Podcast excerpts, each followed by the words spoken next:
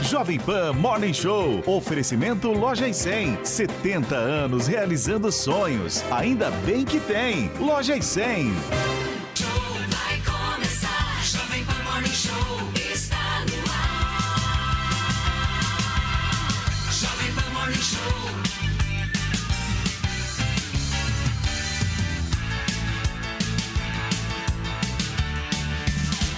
Jovem Pan Morning Show.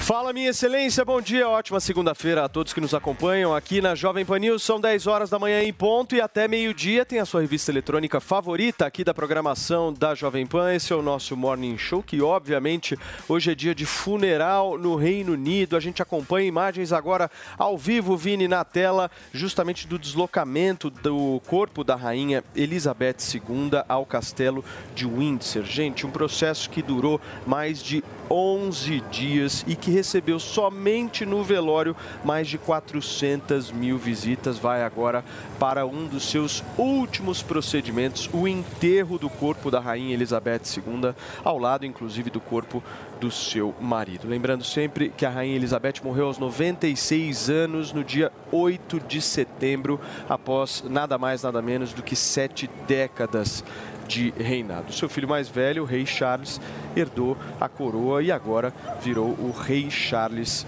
III. Nós temos, inclusive, esse funeral de Estado reunindo mais de 400 líderes e monarcas de todo o planeta. A rainha pop Elizabeth II se despede, Paulinha, e aqui tem cobertura especial.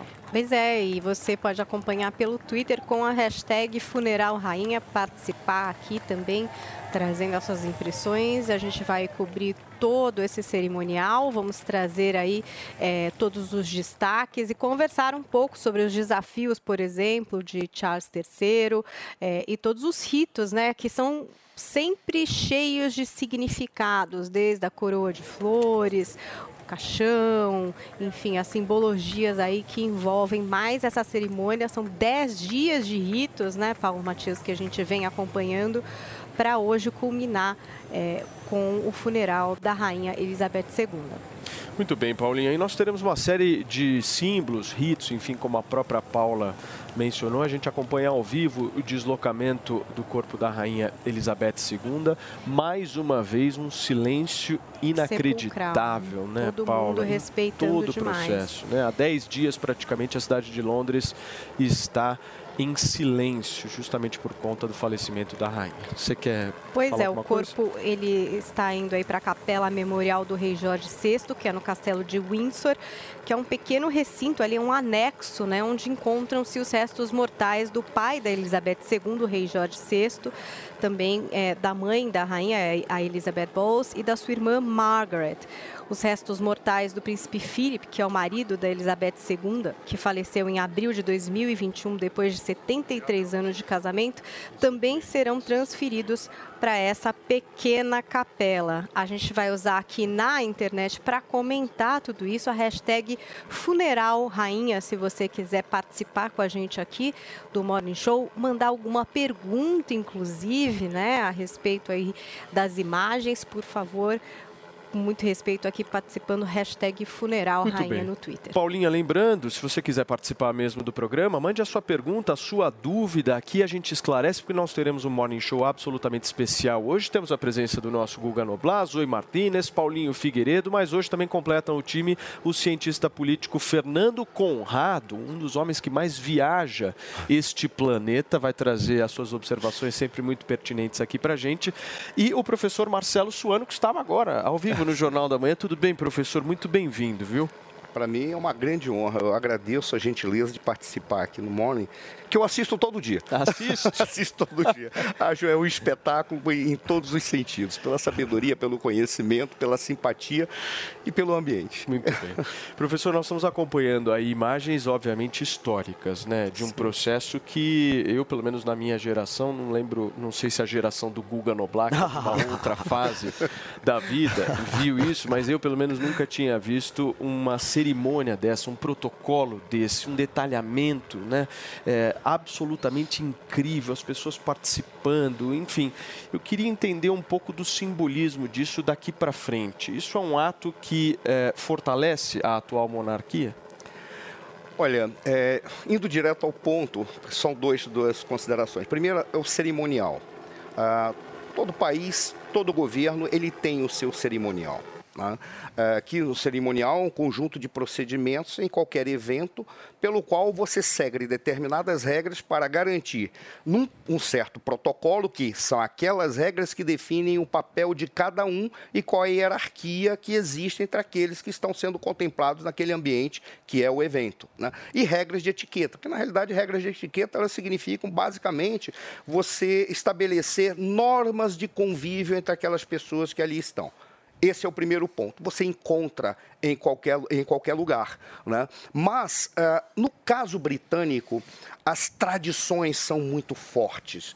E por quê? Porque desde o direito britânico, que é baseado nos costumes, eles têm que preservar determinados valores, porque eles sabem que os valores é que garantem a estabilidade de uma sociedade, a vida social, um ambiente adequado de equilíbrio. E até é interessante quando a gente fala da preservação de valores e como isso é sagrado para os britânicos.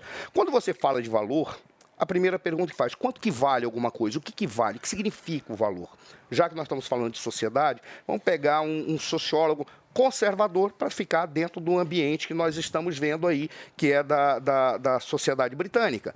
Ora, um valor, e eu vou me referir ao Emile Durkheim, ele dizia, o valor é um ponto de referência a partir do qual você analisa e observa todos os comportamentos. Esse ponto de referência é um comportamento.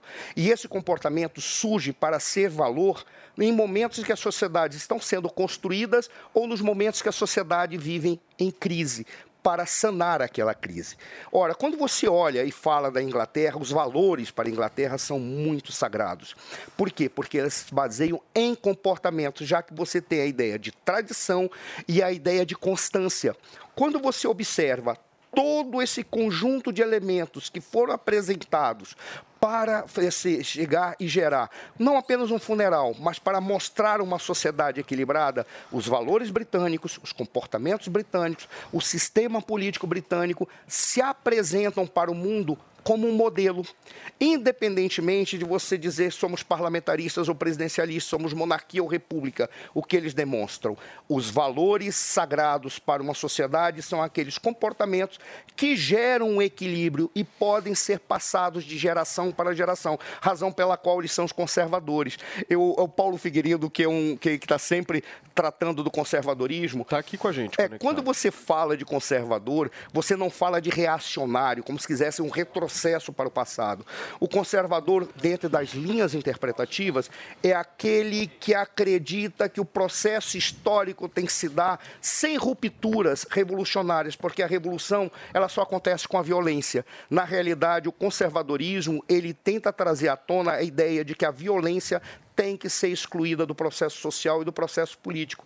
E aí nós vemos o modelo britânico. São conservadores, independentemente de haver partidos mais variados, não são apenas os dois, que tem lá o trabalhista e o conservador, não são apenas esses dois, mas independentemente disso, a sociedade britânica é conservadora. Basta que se veja os milhares de pessoas que estavam ali para apenas jogar uma rosa ou para cortejar a rainha da Inglaterra, que sempre estará presente, independentemente se eu falo assim. A rainha, são 70 anos, né, como monarca, mesmo conservadora, ela teve que encarar algumas mudanças, né, de aceitação social, por exemplo, o divórcio, eu acho que é o mais emblemático, algo que não era aceito, sim, que não poderia fazer nem parte ali desse ciclo da monarquia, e que depois ela vem a aceitar, e hoje a gente tem o Charles, que é agora o rei, né, Charles III, que é casado com uma mulher que é divorciada, né? Algo que seria impensável, talvez, lá 70 anos atrás, quando a rainha assumiu seu trono. Outra tradição que ela rompeu foi a do primogênito, homem ser sempre o primeiro na linha sucessória. E com ela, independente do gênero, quem nascesse primeiro estaria à frente da linha sucessória. Então, assim, ela tem um lado, ela também valorizava mais as mulheres que trabalhavam com ela, pagava até 10% a mais para as mulheres do que para os homens. Então, foi durante a Margaret Thatcher, ou seja, com a rainha Elizabeth II ainda, que os ingleses passaram a aceitar também a união entre as pessoas do mesmo sexo, né? Que antes era contra na lei, a lei proibia a união entre pessoas do mesmo sexo. Então, ela tem também um lado bem progressista dentro dessa linha que você vê de conservadorismo britânico, de conservar pelo menos o sistema, mas dentro desse sistema ela progrediu, ela fez o sistema progredir. Eu posso fazer um comentário interessante, foi bom você ter falado isso e a Paula ter trazido esse elemento dessa adaptação. Porque sempre existe não a adaptação, mas o respeito ao espírito do tempo e ao espírito do povo que se transforma. A rainha Elizabeth II, ela conseguiu trazer elementos adaptando-se ao espírito do tempo. E ela conseguiu, a sua grandeza maior foi, ela não fazia política da baixa política, e baixo aqui não é baixo nível, é a baixa política, é a política do dia a dia. Coloca baixa e alta, não no sentido de que superioridade, talvez seja, mas não dizendo que a baixa política do dia a dia, resolver problemas de imposto, resolver problemas de saneamento, isso não cabia a ela. Ela estava num outro nível de política, que era preservar as relações entre aqueles, entre aspas, poderes ou funções de Estado. Ela praticamente era uma mediadora. Ela se adaptou, é fantástico como ela foi se adaptando à medida que novas situações foram surgindo. Olha que coisa curiosa. Foi ela que solicitou que a rainha se tornasse rainha consorte, a Camila Parker Bowles. Por quê? Porque até então ela era uma personalidade, não diria malquista, mas ela é uma personalidade... Uma história mais polêmica, né? Polêmica. Que envolvia uma traição, enfim. Exato. E aí isso era um terreno perigoso ali. Mas né, olha que interessante, ela se torna rainha não por algo parecido que aconteceu com o seu pai, não com o seu pai prometido, mas com seu tio, Eduardo VIII. Ele quis casar com uma divorciada americana. Olha que coisa curiosa, se isso não tivesse acontecido, se ele não tivesse abdicado, que rei não renuncia, abdica, se ele não tivesse abdicado, seu pai, o Jorge VI, não teria assumido o trono. Mas ela foi incorporando a lógica de que isso, o espírito do tempo, o espírito do povo já contemplava, sem que modificasse valores que são tradicionais, como religião, como família, como respeito ao espaço público, como determinados segmentos da sociedade que precisavam ser contemplados, mas não poderiam avançar determinados comportamentos que poderiam desestruturar a lógica. Sabe o que eu acho também curioso, professor? Que, por exemplo, como você disse, ela determinou que a Camila Parker Bowles fosse a rainha consorte. Só que não tem textão, né? Tipo assim, não é que ela ficava falando muito sobre essas coisas, ela apenas aceitava, determinava, ela tinha um poder através do silêncio de decisões, assim, e não através, sei lá, de ela não grandes criava discursos, fatos, né? É uma mulher que não criava fatos, ela nunca ia ali para esse lado, né? Ela sabia qual era a sua função. A sua função era preservar o equilíbrio entre os poderes. O Mota fez um comentário que eu achei fabuloso, que no caso da Inglaterra, está tudo reunido no parlamento. Ou seja, você não tem os poderes separados, como nós temos, por exemplo, no Brasil. Tudo deriva do parlamento. O executivo sai do gabinete, sai do parlamento. O judiciário, a alta corte, até pouco tempo, era o próprio Câmara dos Lordes que exercia. Mas, independentemente de você ter separado como instituições à parte, você tinha funções diferentes. E isso é que era o genial. Essas funções significavam aquilo que a gente entende como separação de poderes. Executivo, legislativo, judiciário. Onde que ela entra? No equilíbrio entre esses poderes. Por quê? Porque ela tinha poder concreto, sim. Ela poderia dissolver o parlamento. Ela poderia indicar um primeiro-ministro, como ela indicou o primeiro-ministro no caso da crise de Suez. Foi preciso, ela poderia atuar de uma maneira mais direta. Mas por que ela não faz isso?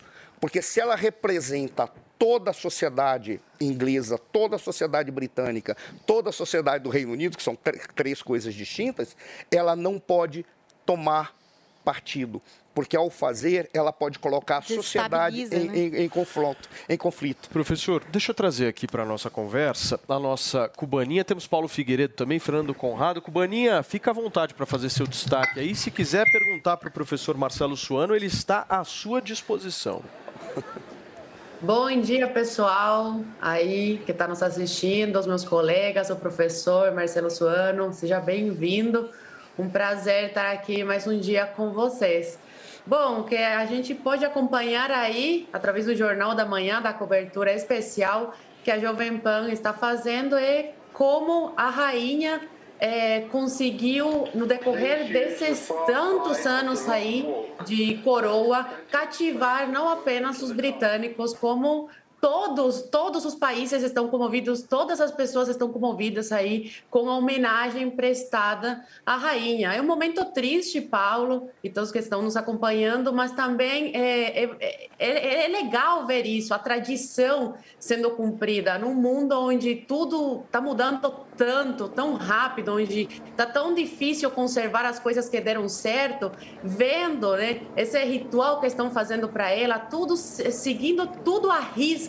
É muito legal ver isso, né, numa sociedade que está mudando com tanta rapidez, né, e não conservando as coisas que deram certo. As pessoas estão há dias nas filas querendo prestar a sua última homenagem à rainha. É o fim de uma era, mas que deixou muitos aprendizados e deixou a sua marca no mundo. Acredito que o mais importante é isso, a estabilidade com que ela conseguiu levar esses 70 anos de coroa. Muito bem, Cubaninha. Paulinho, bom dia para você, meu velho. Bom dia a todos. Bom dia ao professor Marcelo Suano e ao Conrado, que hoje nos abrilhantam aqui no programa. Um prazer estar aqui num momento histórico, apesar de triste. Não dá para dizer que era inesperado. Na verdade, nós temos que ser muito gratos por um reinado tão longo e por termos tido a oportunidade de ter uma rainha tão estável, tão simbólica, que representou esses valores da realeza, da coroa britânica, de forma tão solene, de forma tão respeitosa, preservou as tradições e agora nós estamos vendo a partida dela respeitando essas mesmas tradições.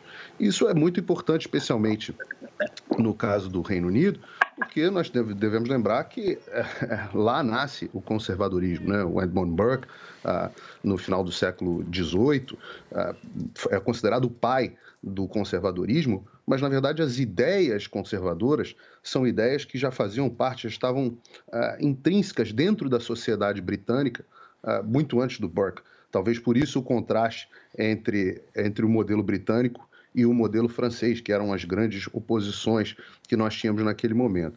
Então, essas tradições vêm sendo mantidas e é, como a Zoe colocou bem, muito bonito. Nós vemos elas chegando até hoje. Nós estamos vendo um funeral repleto de simbolismos, muitos simbolismos que, para a maioria de nós, não tem nenhuma representação, mas cada movimento, cada passo, cada bandeira, cada cerimônia, todas elas têm um símbolo e todas elas repletas de simbolismos e rituais cristãos, né? A rainha era a governante maior da igreja anglicana também, assim como passa a ser agora o rei Charles. Então, todos os rituais representam, são rituais da igreja anglicana, não tem aquela coisa de, o Estado e a igreja não podem se misturar, não existe essa separação. Aliás, como o Mota colocou bem no Jornal da Manhã hoje, não existe essa separação no Reino Unido e também não existe essa separação nos rituais que nós estamos acompanhando hoje. Então, não dá para dizer que não é um momento triste, claro, nós nos despedimos da rainha, mas também uma vida absolutamente espetacular. Eu sempre trago aqui para a Paulinha, que como eu é fã do seriado The Crown, nós que acompanhamos The Crown podemos ver um pouquinho dos bastidores, não só pela fotografia absolutamente espetacular, mas pela forma, pela direção. Nós podemos acompanhar um pouco e viver um pouco dessa tradição da monarquia britânica, que não é tão familiar para nós brasileiros e, eu devo dizer, nem mesmo para a sociedade americana. Muito bem, Paulinho. Conradão, vem para o papo.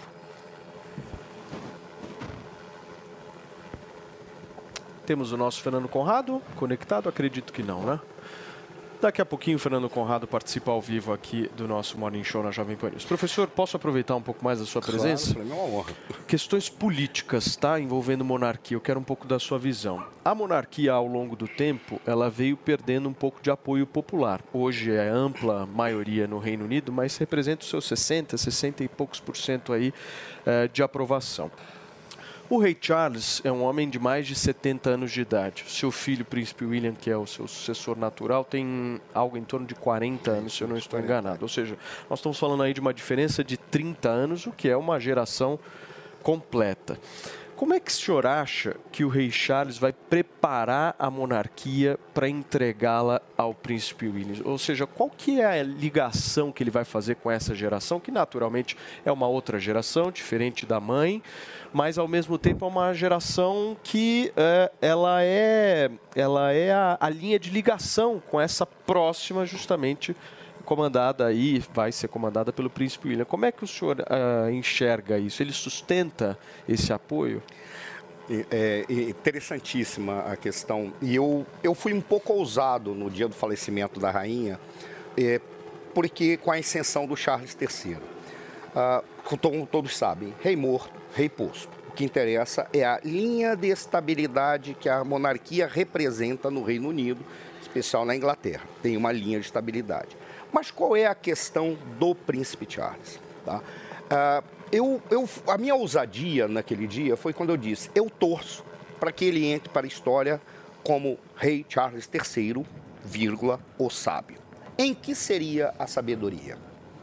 Enquanto príncipe, ele foi alguém muito ligado e fez muito ativismo, ativismo por causas ambientais, ativismo em vários outros segmentos da política e da sociedade. E esse ativismo pode parecer interessante enquanto ele é príncipe, mas quando ele é rei, não. Onde que estaria a sabedoria? Saber que ele, assumindo o trono, com 73 anos, ele já assume, não idoso, não vamos colocar assim, mas já com prazo de validade muito curto. E a sabedoria dele seria se ele conseguisse manter o comportamento da sua mãe e preparar o caminho para o William. Muita gente fala dessa questão dos custos, né, de quanto se gasta com a monarquia, que é isso que é um principal ponto de crítica de muitos, né, dizer que, por exemplo, o Estado financia a monarquia de alguma forma, ali pagando pela segurança, tem um imposto que volta para a monarquia também. Então, muita gente também dizendo que o Charles, se fizer um movimento para mostrar essa monarquia mais enxuta, e isso até através de ritos, por exemplo, a coroação dele, né, que vai ter um período de luto, sim, e depois uma coroação, se for mais simples, se for menos ostentação, digamos assim, que isso já seriam algumas provas de que ele vai pensar nesse sentido e que isso talvez mande uma mensagem positiva, até para os críticos, não sei. A primeira questão seria fazer uma relação de custo e benefício. Uhum. Em termos de turismo, a monarquia atrai milhões de libras. Então, a relação é muito maior daquilo que atrai de recurso do que aquilo que gasta. Custo-benefício bate. Custo-benefício bate. E eu acho que não, supera para a monarquia, até em termos de turismo. Porque o turismo, por si só, ele representa uma soma fabulosa de recursos que cai nos cofres do governo britânico. Em síntese, pensando a monarquia como um negócio, é um negócio altamente rentável para o Reino Unido, para a Inglaterra. É espetacular até. E aí nós fazemos a pergunta, de onde vêm esses recursos? Há os recursos que vêm do Estado, há os recursos que pertencem à coroa e há os recursos privados, que são os recursos tanto das propriedades como recursos das atividades que, porventura, eles podem fazer. Porque a monarquia britânica, a família real britânica, eles podem ter menos atividades profissionais, mas outras monarquias ou famílias reais imperiais pelo mundo têm atividades profissionais, como a família imperial. A nossa família imperial, por exemplo, se você olhar pelo ramo de vassouras, sai Dom Bertrand, depois seria o herdeiro pela linha de vassouras, porque tem um ramo de Petrópolis também. Quando você olha e chega no Dom Rafael, que seria aquele que assumiria, caso fosse pelo ramo de vassouras, ele trabalhou como vendedor em lojas na Europa. Quando você pega pelo ramo de Petrópolis, que tem Sua Alteza Imperial, Dom Pedro Carlos de Orleans e Bragança, que é um dos homens mais gentis e simples que eu conheci na minha vida, tive a oportunidade de conhecer. Todos eles têm as suas atividades. Ou seja, existe uma forma individual de ter os recursos, mas tem aquilo que é custeado pelo Estado. Por quê? Porque ele é uma a família imperial, a família real, é um ativo. E eles são tem um fundo, né, que eles chamam, acho que de fundo, fundo monárquico, enfim. Da Inglaterra, você está falando? Que é um fundo justamente para recolher. E uma boa parte do dinheiro também vem dos aluguéis, dos imóveis, que eles têm milhares de imóveis alugados. E só uma curiosidade, por exemplo, ela gasta muito com cavalo, né? Ela gostava muito de gastar com cavalo. Ela gastava cerca de 600 mil libras. O telefone particular dela, o telefone privado dela só tinha dois números. Quais? Que era o da princesa Anne e do gerente de cavalos de corrida. Mas para você ver como ele se sustenta, né? Como ela conseguia se sustentar. Ela gastava cerca de 600 mil por ano para manter os cavalos, sim, mas ela ganhou em premiação com esses cavalos, que sim, ganharam mais de 450 corridas, 7 milhões de libras, o que já dá 11 anos aí de sustento. Agora, nesses cavalos. Então ela se garantia. É nítido, pelas imagens que nós vimos no final de semana, até do príncipe William bem ao lado do rei Charles III, em vários compromissos, que ele já começou a ser preparado, né? Ah, sim. Isso é visível. Eles são preparados desde que nascem, aí é que está a grande estabilidade. Por exemplo, por mais que o príncipe Charles tenha cometido erros ou deslizes, vamos colocar dessa maneira, ao longo da sua vida, ele estava preparado. Da mesma forma, o príncipe... Da mesma forma, o Jorge, se vocês prestarem atenção no carro fúnebre no cortejo, atrás já estava ali quem? Estava o Charles, estava o príncipe George, que é o filho do William, e a Charlotte, que foi uma adaptação que a rainha Elizabeth II fez, porque é algo interessante também. O que significa se adaptar ao espírito da época e ao espírito do povo? Porque as transformações vão acontecendo. É uma coisa que se chama microtransformação molecular. O que é isso? Na cabeça de uma pessoa ocorre uma transformação, da outra, na conversa, vão criando grupos e as pessoas passam a tomar como corretos e adequados, ou como normais, ou como sempre foram normais, mas não eram comuns e agora são comuns, certos comportamentos, e a sociedade vai se transformando. Mas ela vai se transformando numa linha de estabilidade, preservando os valores que são fundamentais, o que você tem ali. E aí, quando você olha, todos eles estão muito bem preparados para assumir a qualquer hora, menos as crianças, claro. Mas ainda assim, no caso das crianças, tem aquele regente que já está preparado para assumir o processo transitório. Ou seja, a estabilidade que a monarquia representa é algo de anormal comparativamente aos demais sistemas políticos. Mesmo porque, quando se fala de monarquia, não se pode atribuir à monarquia a ideia de antidemocracia. Democracia é regime político. Regime político diz respeito ao quê? O grau de controle que uma sociedade tem dos seus governantes. Eu repito isso sempre, porque as pessoas têm o hábito de dizer se é monárquico é antidemocrático. Não. Por qual razão? Porque o controle que você tem sobre os seus governantes passa pelas instituições que são criadas para colocar os governantes no seu devido lugar. E a sociedade é que segue. Ora, quando você olha e percebe que a monarquia, ela consegue ter um conjunto de instituições que, inclusive, preserva a democracia, talvez mais do que outros regimes republicanos.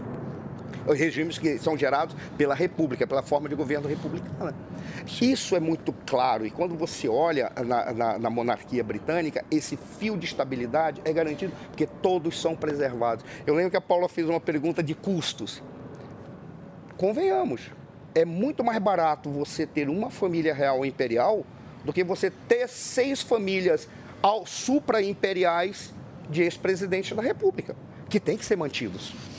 Porque não, eles será que é mais barato mesmo? Eu não sei, não. Olha, eu vou te dizer porque... Com esse dinheiro de volta não é fácil, dando esse show assim... Porque as famílias dos ex-presidentes da República, elas não com esse grau de um negócio cerimonial. Elas são um custo da sociedade, mas elas não representam negócio. Eu não estou falando que custa mais barato. Foi legal você ter falado isso. Porque em termos absolutos, você teria, assim, de um absoluto, custa muito mais.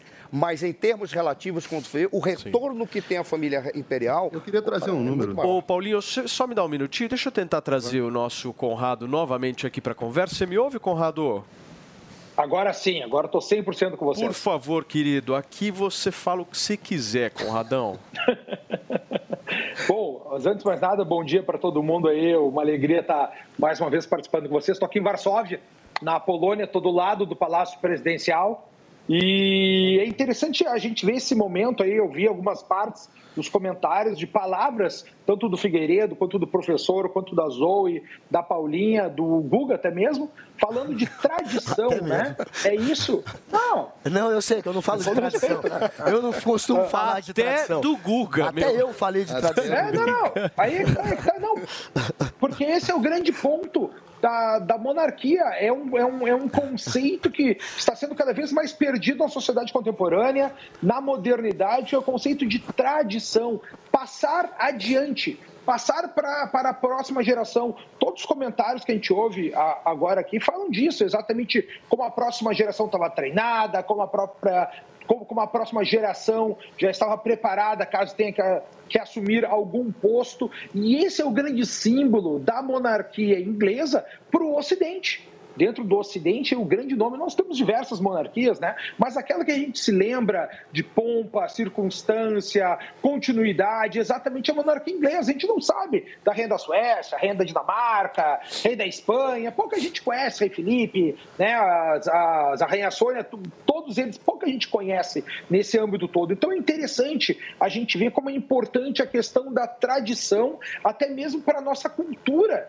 Isso a gente vem perdendo quando o Figueiredo comentou, isso a gente não tem tanto no Brasil, nos Estados Unidos a gente não enxerga isso, isso é algo que se perdeu, né? O nosso objetivo de manutenção dos grandes valores, das grandes vitórias, do conceito do belo, do conceito de justiça, daquilo que a gente quer levar para a próxima geração. E é um momento histórico que a gente está vivendo aqui, porque é a primeira vez, a rainha ficou 7 décadas no poder, né? Primeira vez que a gente está vendo uma monarca inglesa e morrer no tempo da televisão, no tempo das redes sociais, tanto que a gente está fazendo a cobertura desse evento daqui do Brasil, como diversos países estão realizando ao redor do mundo. Claro. A gente viu aí os comentários do Luca Bassani dizendo que existem mais de 500 líderes mundiais aí comparecendo nesse tributo à rainha, que está sendo enterrada até no castelo de Windsor, né? Que não é muito comum também, né? Então ela está sendo enterrada lá no castelo de Windsor, por exemplo, foi o cárcere, né? Quando o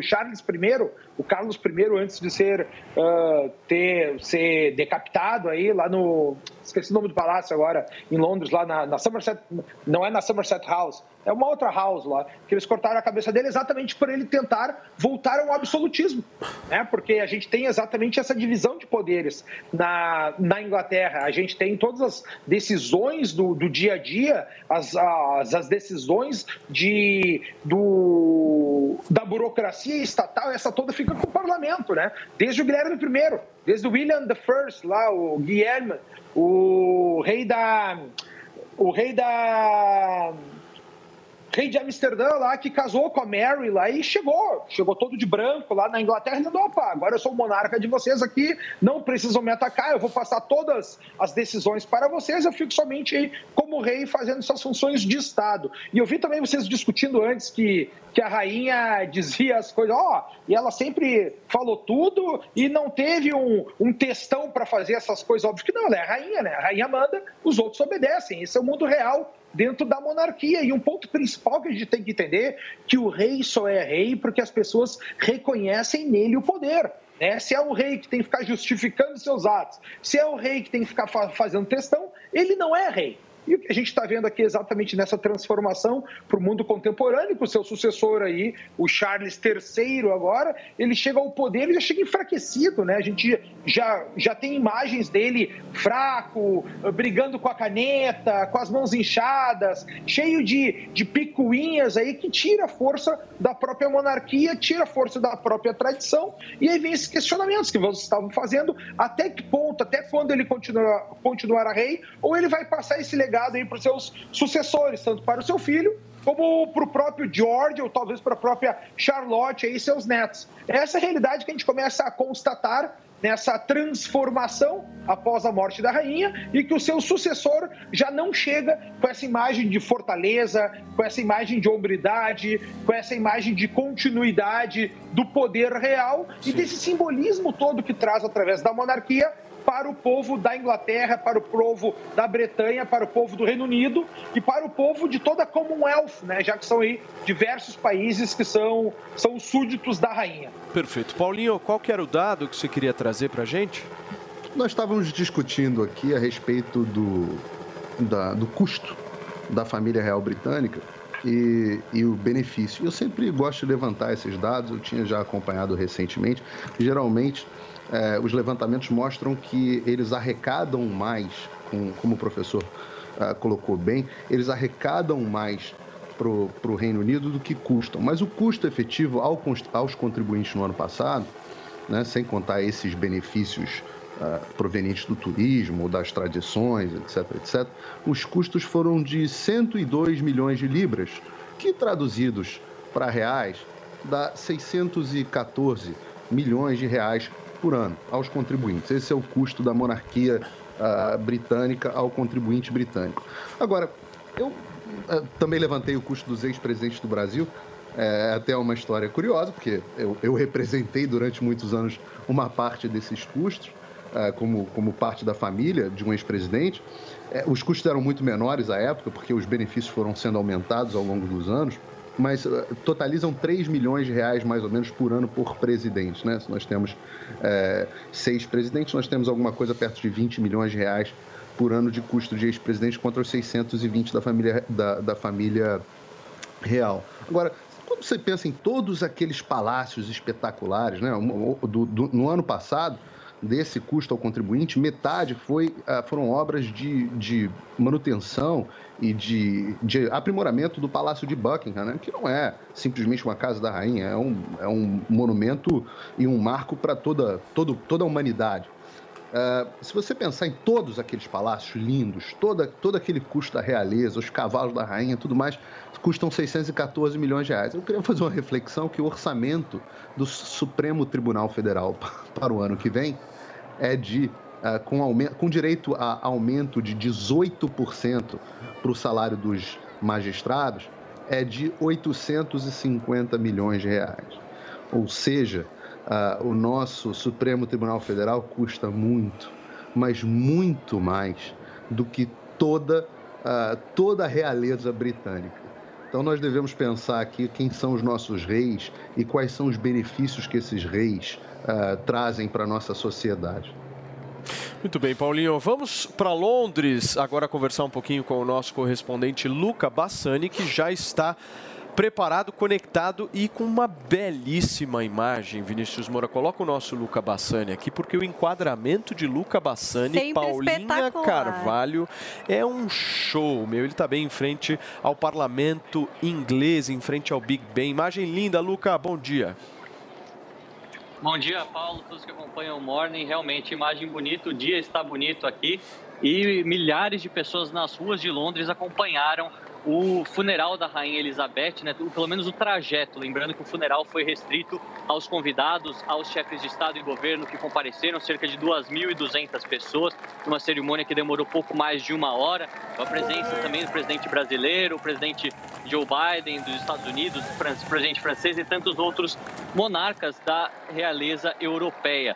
Depois a gente vê que ela seguiu um caminho por uma carruagem real até o Arco de Wellington, um ponto muito importante aqui da cidade de Londres, e foi colocada nesse carro onde segue agora para o Castelo de Windsor, exatamente essa localidade que também pertence à realeza britânica, a 35, 37 quilômetros da capital Londres, e ela será depois, terá um novo serviço funerário para a família, para pessoas mais próximas, às 4 da tarde, aqui na Capela de São Jorge, onde depois ela será sepultada numa câmara subterrânea nessa localidade, juntamente com seu marido, o príncipe Filipe, duque de Edimburgo, que morreu ano passado com 99 anos, além do seu pai, Jorge VI, o rei, que morreu em 52, e a sua mãe, que também chamava Elizabeth, morreu em 2002, mesmo ano que morreu a sua irmã, Margaret, que também tem as cinzas nesta mesma localidade. Ou seja, ela vai ficar com a família.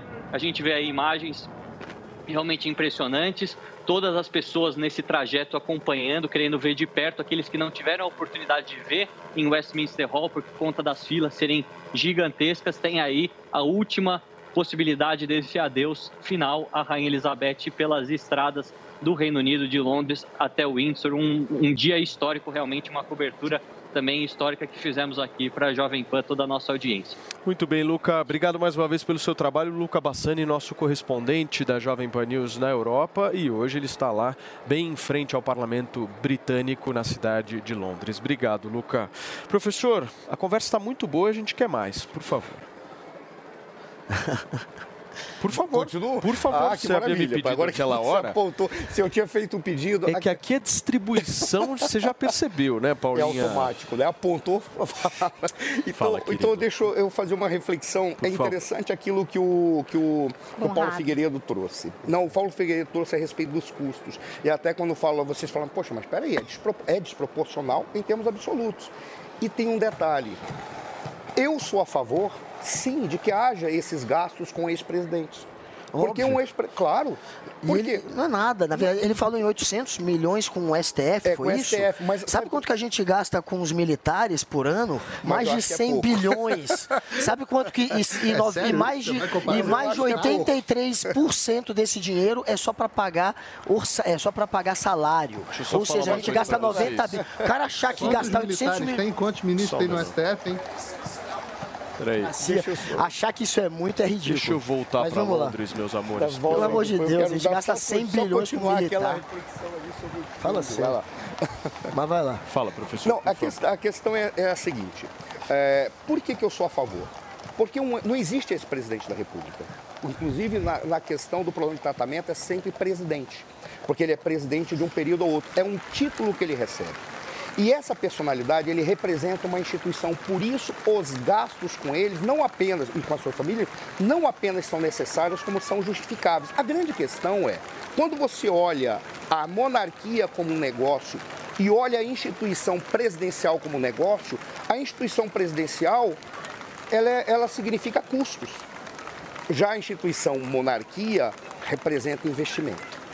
Essa é a relação. Por mais que os gastos sejam muito grandes, os retornos são desproporcionais, comparativamente. Essa é a questão. Aí a pergunta que se faz é, talvez a grande questão seja, qual tipo de sistema político seria adequado para que haja menos gastos e mais retornos? Talvez a gente precise rever o nosso sistema político. Talvez a gente não precise de um presidente, talvez nós temos que rever isso, para saber quais são os custos necessários sem que a nossa sociedade corra risco na nossa democracia e no nosso Estado democrático de direito. Só vou fazer uma consideração quando você trouxe a questão dos militares e a questão comparativamente com o Supremo, com o STF.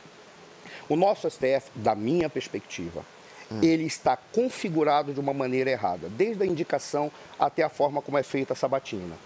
E está configurado de maneira errada até pelas atribuições que lhes são dadas. Por exemplo, o nosso STF, ele tem uma atribuição recursal, uma atribuição constitucional. Ele deveria ser exclusivamente constitucional.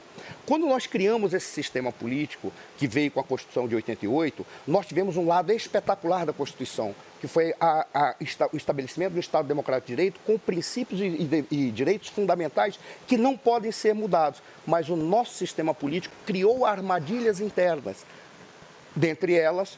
estabelecer que um Supremo Tribunal Federal tenha 100 mil casos para julgar ao ano, porque ele é recursal também, além de ser constitucional. E você está falando do problema da indicação política, você está querendo chegar também, a esse ponto. Também. Que o Bolsonaro, vale lembrar, que ia aumentar para 15 o número de ministros para poder indicar mais 4, além de 2 que ele vai indicar no que vem. Já que você está indo para esse ponto, bom ponto. O Bolsonaro quer aparelhar o STF. Posso te pedir uma coisa? É que este programa aqui, ele é muito peculiar. Dependendo, né? Ele vai para cada lugar, que daqui a pouco a gente está no Capitão. Olha, quando de repente... Deixa eu falar uma coisa. Só para a gente não ir para o erro do curso. Para a gente não ir para o Capitólio, eu vou para um rápido intervalo comercial, mas é um negócio curtíssimo. A gente já volta. O professor vai falar, todo mundo vai falar aqui, inclusive falando sobre a passagem do amigo de Guga Noblat, Jair Bolsonaro, por Londres. Não sai daí.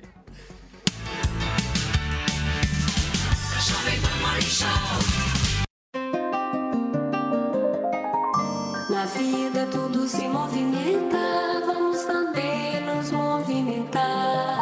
A sigla 100 das Lojas 100 significa Centro de Eletrodomésticos e Móveis.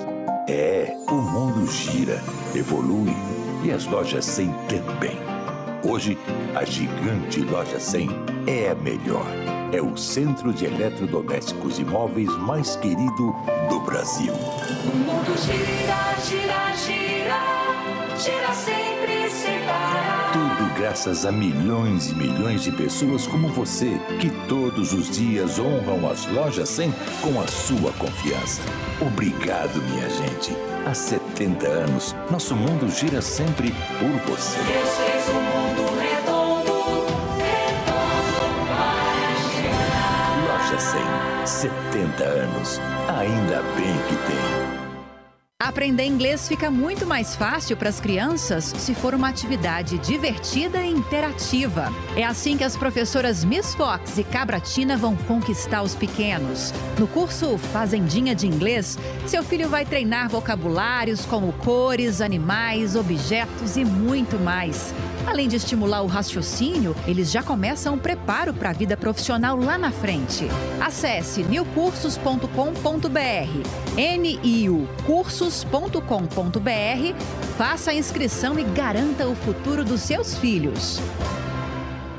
Sempre que algo nos emociona, nossa primeira reação é compartilhar com quem gostamos.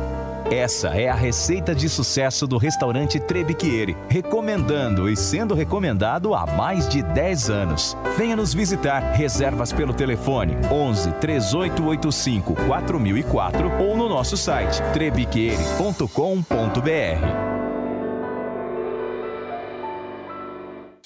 Esta é a Jovem Pan News.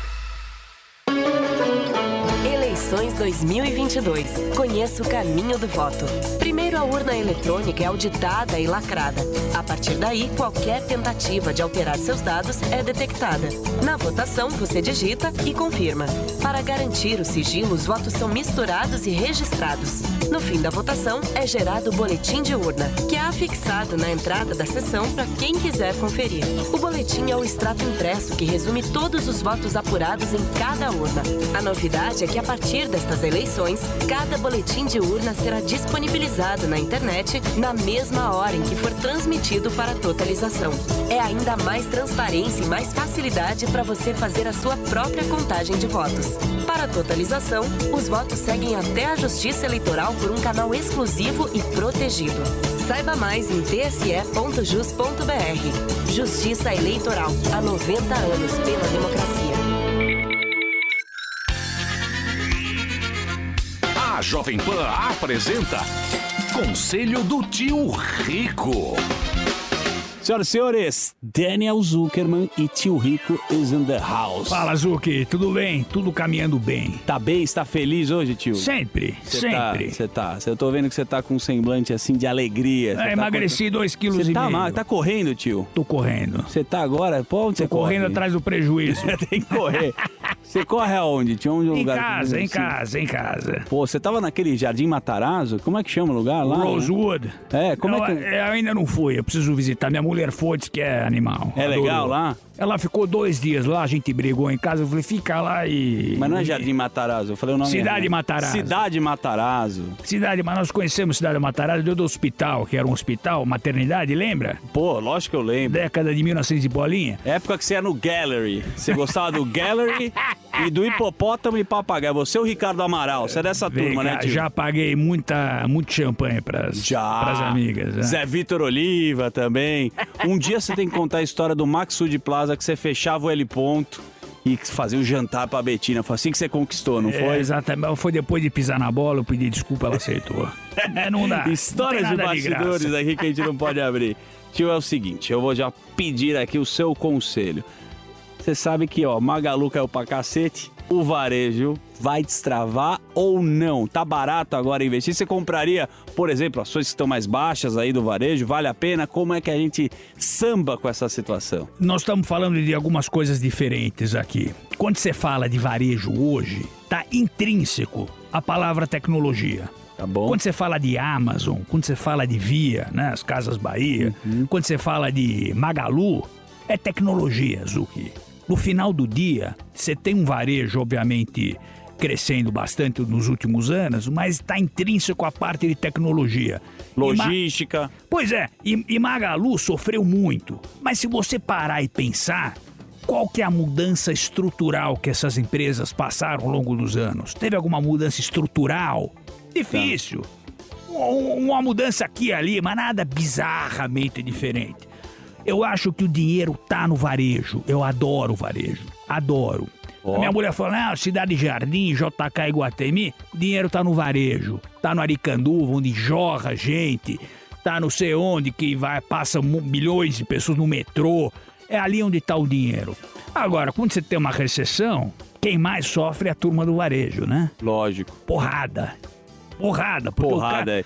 É, porque, vou te falar, eu sempre falei... essa turma... tá de graça, então, comprar agora, né? É, precisa olhar com muito cuidado. Agora, eu vou te falar o seguinte, o varejo, na verdade, Magalu, Casas Bahia, não são empresas de imóveis eletrodomésticos, são bancos. Tá bom.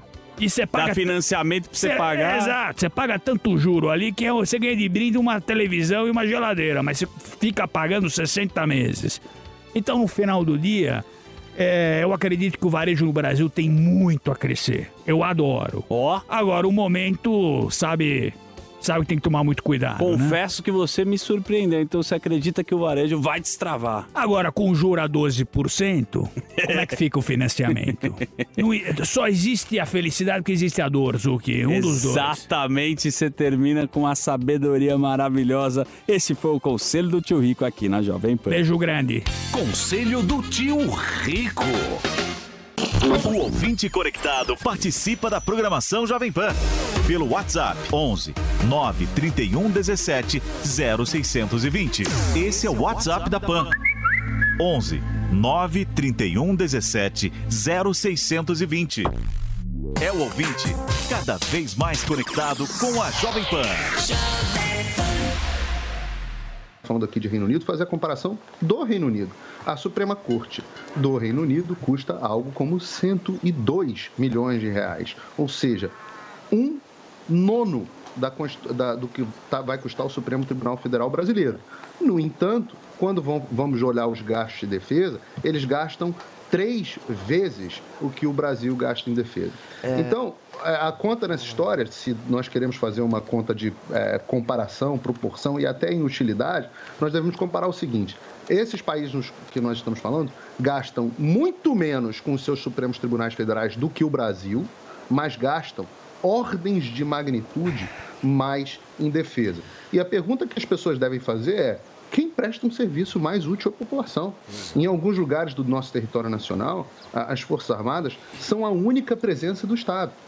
Meu ponto nessa história não foi de forma alguma dizer que nós devemos abolir o Supremo Tribunal Federal, de forma alguma. Só que nós temos um Supremo Tribunal Federal que é superdimensionado, tanto nas suas competências, e nós vemos isso a cada momento no Brasil, quanto também nas suas regalias. Vejam o tamanho do séquito, ou o tamanho da corte, que envolve cada um dos ministros. Veja o tamanho das mordomias que cada um deles tem, inclusive nesse ano, com 18% de aumento, que é um escárnio com a população brasileira, em um momento onde os servidores não puderam ter aumento, num momento onde a população segue se recuperando da pior crise econômica que nós já vivemos na nossa história. Aliás, as duas piores. Primeira crise econômica que o governo do PT deixou, a crise da Dilma, foi a pior da história do Brasil, e depois a crise da pandemia, a crise do fique em casa e a economia que a gente vê depois. Nesse momento, o Supremo Tribunal Federal resolveu se dar 18% de aumento. A comparação que eu não gostei foi você ter comparado os ministros do STF com reis. E agora você voltou a dizer quem será mais útil, né? O que é mais útil, como se tivesse algum grau de inutilidade no serviço prestado pelo STF. Não, muita inutilidade. Pois bem, óbvio, que bom que você falou isso diretamente. Tá entendendo, professor, que ele está querendo atacar a utilidade? Você entendeu que é exatamente isso que eu pego. Não mete o professor no meio, pô. Mas enfim, só para terminar. Deixa o professor em paz. Quem é mais útil? Gente, é isso. Tá brincando, você quer meter o professor no meio da discussão? Não, mas é isso, professor, eu não tinha entendido, mas não tem noção.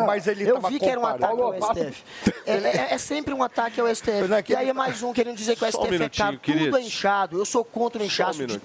Custa o dobro. Nós seguimos aqui ao vivo na Jovem Pan News com cobertura especial do funeral da Rainha Elizabeth II.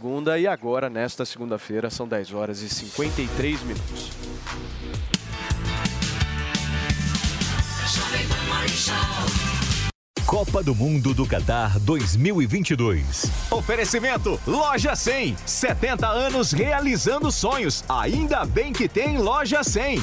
Bob, o melhor site de apostas do mundo agora no Brasil. Brasil Wanna Bet. Vai de bob.com. Tectoy agora também é automação comercial. Uma nova fase para o seu negócio. Consórcio Mage, Volkswagen Caminhões e Ônibus. Seu caminhão Volkswagen em até 10 anos sem juros. E Cimento CSN. Mais do que forte, é fortaço!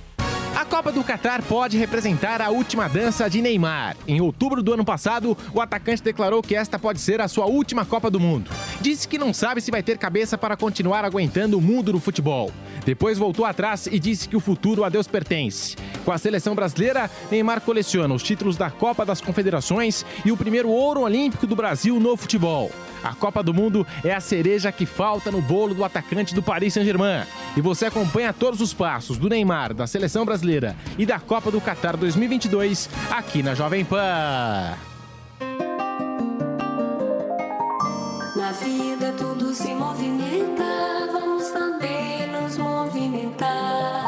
A sigla 100 das Lojas 100 significa Centro de Eletrodomésticos e Móveis. É, o mundo gira, evolui e as Lojas 100 também. Hoje, a gigante Loja 100 é a melhor. É o centro de eletrodomésticos e móveis mais querido do Brasil. O mundo gira, gira, gira, gira sempre sem parar. Tudo graças a milhões e milhões de pessoas como você, que todos os dias honram as Lojas 100 com a sua confiança. Obrigado, minha gente. Há 70 anos, nosso mundo gira sempre por você. Deus fez o mundo redondo, redondo para girar. Loja 100, 70 anos. Ainda bem que tem. Você sabe que time vai ganhar o Brasileirão? Sabe quem vai fazer mais pontos na NBA? Entende tudo de Fórmula 1? Então não perca tempo, entre na vaidebob.com e comece a usar seu conhecimento esportivo para se divertir e ganhar dinheiro. São as melhores ODBs do mercado em plataforma segura e fácil de usar. Vaidebob.com, a melhor plataforma de apostas do mundo agora no Brasil. O Zuco traz o melhor da cozinha italiana. Massas, carnes, risotos e outras opções compõem o menu da casa, que ainda oferece mais de 240 rótulos de vinho. Zuco, Rua Adoc Lobo, 1416. E se eu te disser que ser careca hoje em dia é uma opção? E o melhor, o Hairvic é a solução. Ligue agora pro 0800 020 1726 e adquira o Hairvic, o melhor tratamento contra calvície, queda de cabelo, fios fracos e barba rala. E quem ligar agora no 0800 020 1726 ainda garante 40% de desconto e brinde especial. Ligue agora 0800 020 1726. Olá, eu sou a urna eletrônica que você conhece há 26 anos. E eu sou a nova urna eletrônica. Neste ano nós vamos estar juntas, garantindo eleições seguras e transparentes. É que em nós duas, a confiança já vem de fábrica e é atestada por universidades. Ah, isso eu confio. Urna eletrônica, 2 modelos, a mesma segurança. Justiça Eleitoral, há 90 anos pela democracia. Olá, mulheres positivas! Eu, Fabi Saad, recebi a presidente do Instituto Liberta, Luciana Temer. Você perdeu? Confere aí o nosso papo. E a violência sexual é algo que normalmente constrange a vítima. Por quê? Porque o constrangimento leva ao silêncio. E o silêncio leva à impunidade. Eu vivi um episódio de violência sexual, que depois ficou público. Aos 27 anos, eu fui vítima de um estupro num assalto. Veja, eu tinha sido delegada de polícia durante 5 anos. Eu tinha acabado de sair da delegacia, de pedir exoneração. Eu não registrei a ocorrência, porque à época eu senti que eu ia ficar exposta. E isso me incomodou. Hoje, a mulher aqui de 53 anos, olhando a de 27, olha e fala, nossa, como é que eu não registrei? Isso é uma loucura, é um absurdo. Por quê? Porque, na verdade, primeiro, é muito importante que isto entre como dado estatístico. Porque a construção da política pública de enfrentamento é feita a partir de dado. Não é? Então, o meu estupro precisava estar ali nos dados, assim como de tantas outras mulheres e homens que não registram os estupros que sofrem. Então, isto é na relação adulta. Quando você passa para violência sexual contra crianças e adolescentes, você vê um quadro que é de uma violência preponderantemente intrafamiliar. 76,5% dentro da casa da vítima. Isso são registros policiais, tá? Então, quando a gente olha para esses dados, você fala, cara, é lógico que esse crime é silenciado. Essa menina, às vezes, é muito pequena, ou este menino. Então, quando você olha para esse quadro, você fala, precisamos fazer essa sociedade mudar essa relação e romper esse silêncio. Porque, senão, as pessoas que praticam esse crime continuam praticando impunemente. E aí, gostou? Então baixe o Panflix e assista a entrevista completa. É de graça. Oferecimento TIM. TIM e Mulheres Positivas. Um app com oportunidades para você. Você sabia que a TIM é parceira do projeto Mulheres Positivas? Todas as clientes TIM têm acesso gratuito ao aplicativo para poderem se desenvolver profissionalmente, com cursos de diversas áreas, encontrar vagas de emprego e ainda ficar perto de onde elas sonham chegar. E sua empresa pode ajudá-las a crescer ainda mais. Seja também um parceiro e ajude a valorizar o talento de muitas mulheres. Baixe o app Mulheres Positivas para saber mais e venha fazer parte desse movimento. Causou aí uma certa inveja por parte dos candidatos. O Lula, por exemplo, que acusa o Bolsonaro de estar fazendo palanque em cima aí da morte da rainha Elizabeth, ele estava no velório da própria mulher dele, na época Marisa Letícia, fazendo comício. A mulher não foi nem enterrada, ele estava fazendo comício com o nome da mulher dele. Que moral o Lula tem para falar alguma coisa sobre o Bolsonaro? O Bolsonaro discursando para esses brasileiros que se deslocaram até a embaixada para prestar aí, gritar mito e falar que são apoiadores. O Bolsonaro, o mínimo que podia fazer é o que ele fez, discursar para essas pessoas, acolher esses brasileiros, recebê-los com carinho, retribuir o carinho e o apoio que ele tem desses brasileiros que moram aí na Inglaterra. Então, não tem abuso de poder, é apenas um presidente da República que está sendo bem acolhido e que foi para o exterior representar o povo brasileiro, como tantos outros presidentes aí ao redor do mundo que foram para esse momento histórico aí do falecimento da Rainha Elizabeth II. O que você está se mexendo aí, Guga Noblat? Percebi que você estava... Com vontade de fazer xixi, né? Ai, perfeitamente. Olha, só do Bolsonaro não ter gritado durante o funeral, a gente já está no lucro. Essa é a realidade. Que podia ter sido pior, claro que foi ruim, mas com Bolsonaro tudo que é ruim pode ser pior. Dessa vez ele fez um comício usando a embaixada de Londres, do Brasil em Londres, para falar com a plateia dele.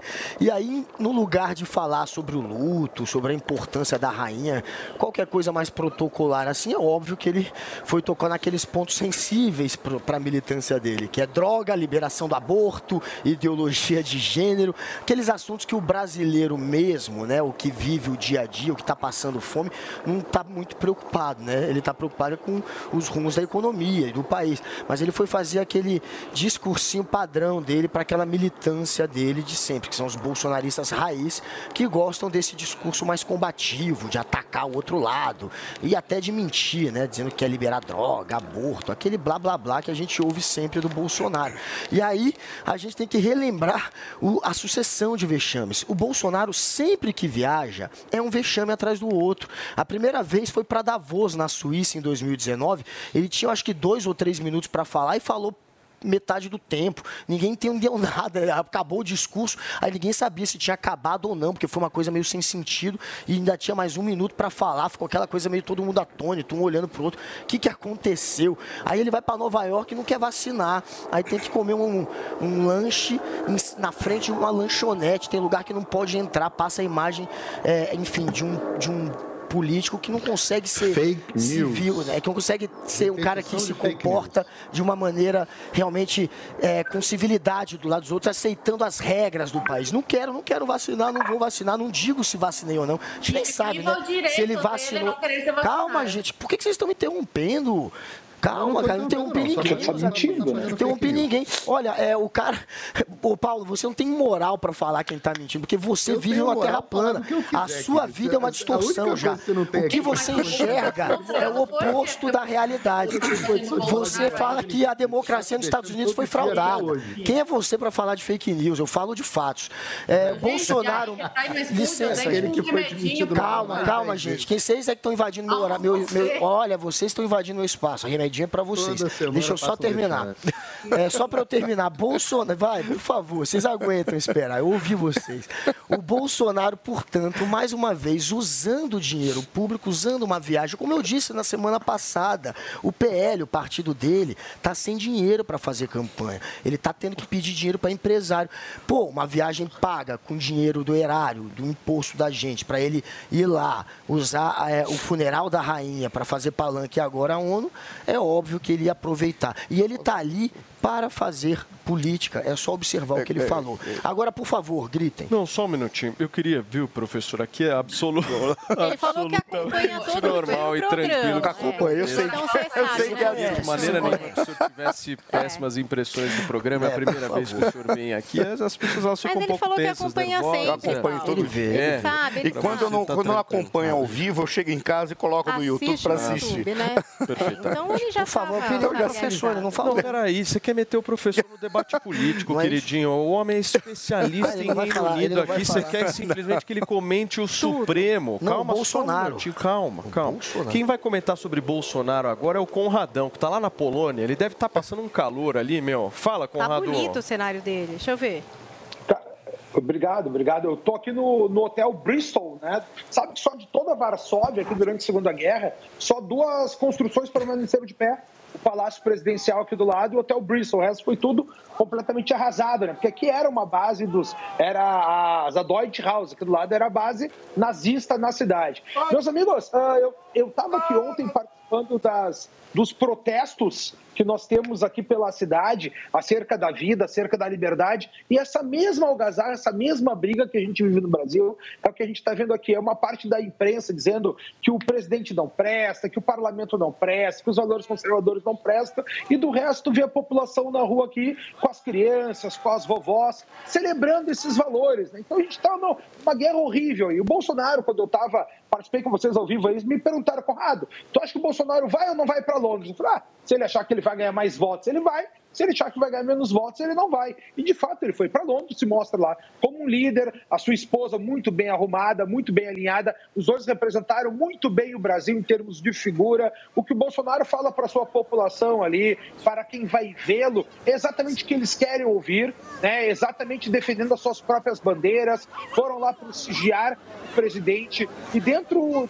desse aspecto, é importante a gente enxergar a transformação que a gente vive no Brasil, né? Do povo indo à rua querendo conversar com o presidente, ele arrastando multidões. E é engraçado que todo mundo diz que quem gosta do presidente é bolsonarista. Não enxerga um patriotismo nisso, né? Ou seja, todo brasileiro gosta do presidente é bolsonarista e o resto é o quê?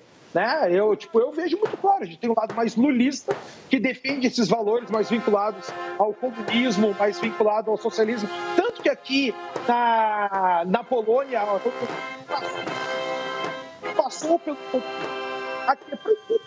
Aqui é proibido utilizar os símbolos comunistas na rua. A foice e o martelo, os potaques saem na rua com a cara do que vai ter preso.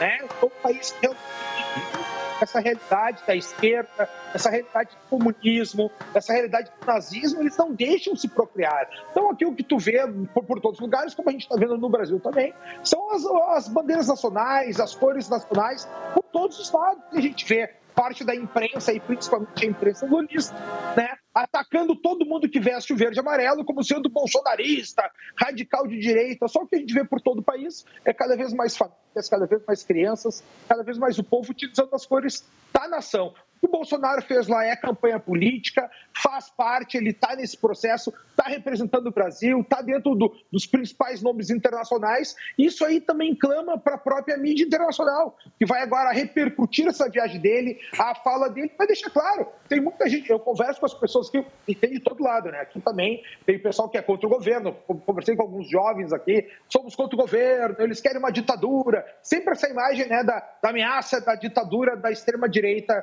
que acontece aqui, a gente vê narrativa por outros lugares. Estava conversando agora com alguns amigos franceses, dizendo, Conrado, a imagem que a gente tem do Bolsonaro na França, que ele é o diabo em pessoa, né? Eu digo, cara, não é tudo que tu vê lá, é o contrário. É o que eu digo para todo mundo, toda notícia que tu vê em qualquer veículo de informação, pensa que é 1º de abril, pensa que tem alguém querendo te enganar, te passar a perna, e aí tu busca mais fontes de informações, compara, assiste todos os jornais e chega à tua própria conclusão. Enxerga o que mais vale a pena para ti, o que mais vale a pena para a tua família. É isso que o brasileiro começou a fazer, tanto que a gente tem um programa de entretenimento no Amanhã, em rede nacional, discutindo política, e aí milhares de pessoas, dezenas de milhares de pessoas nos acompanhando aqui.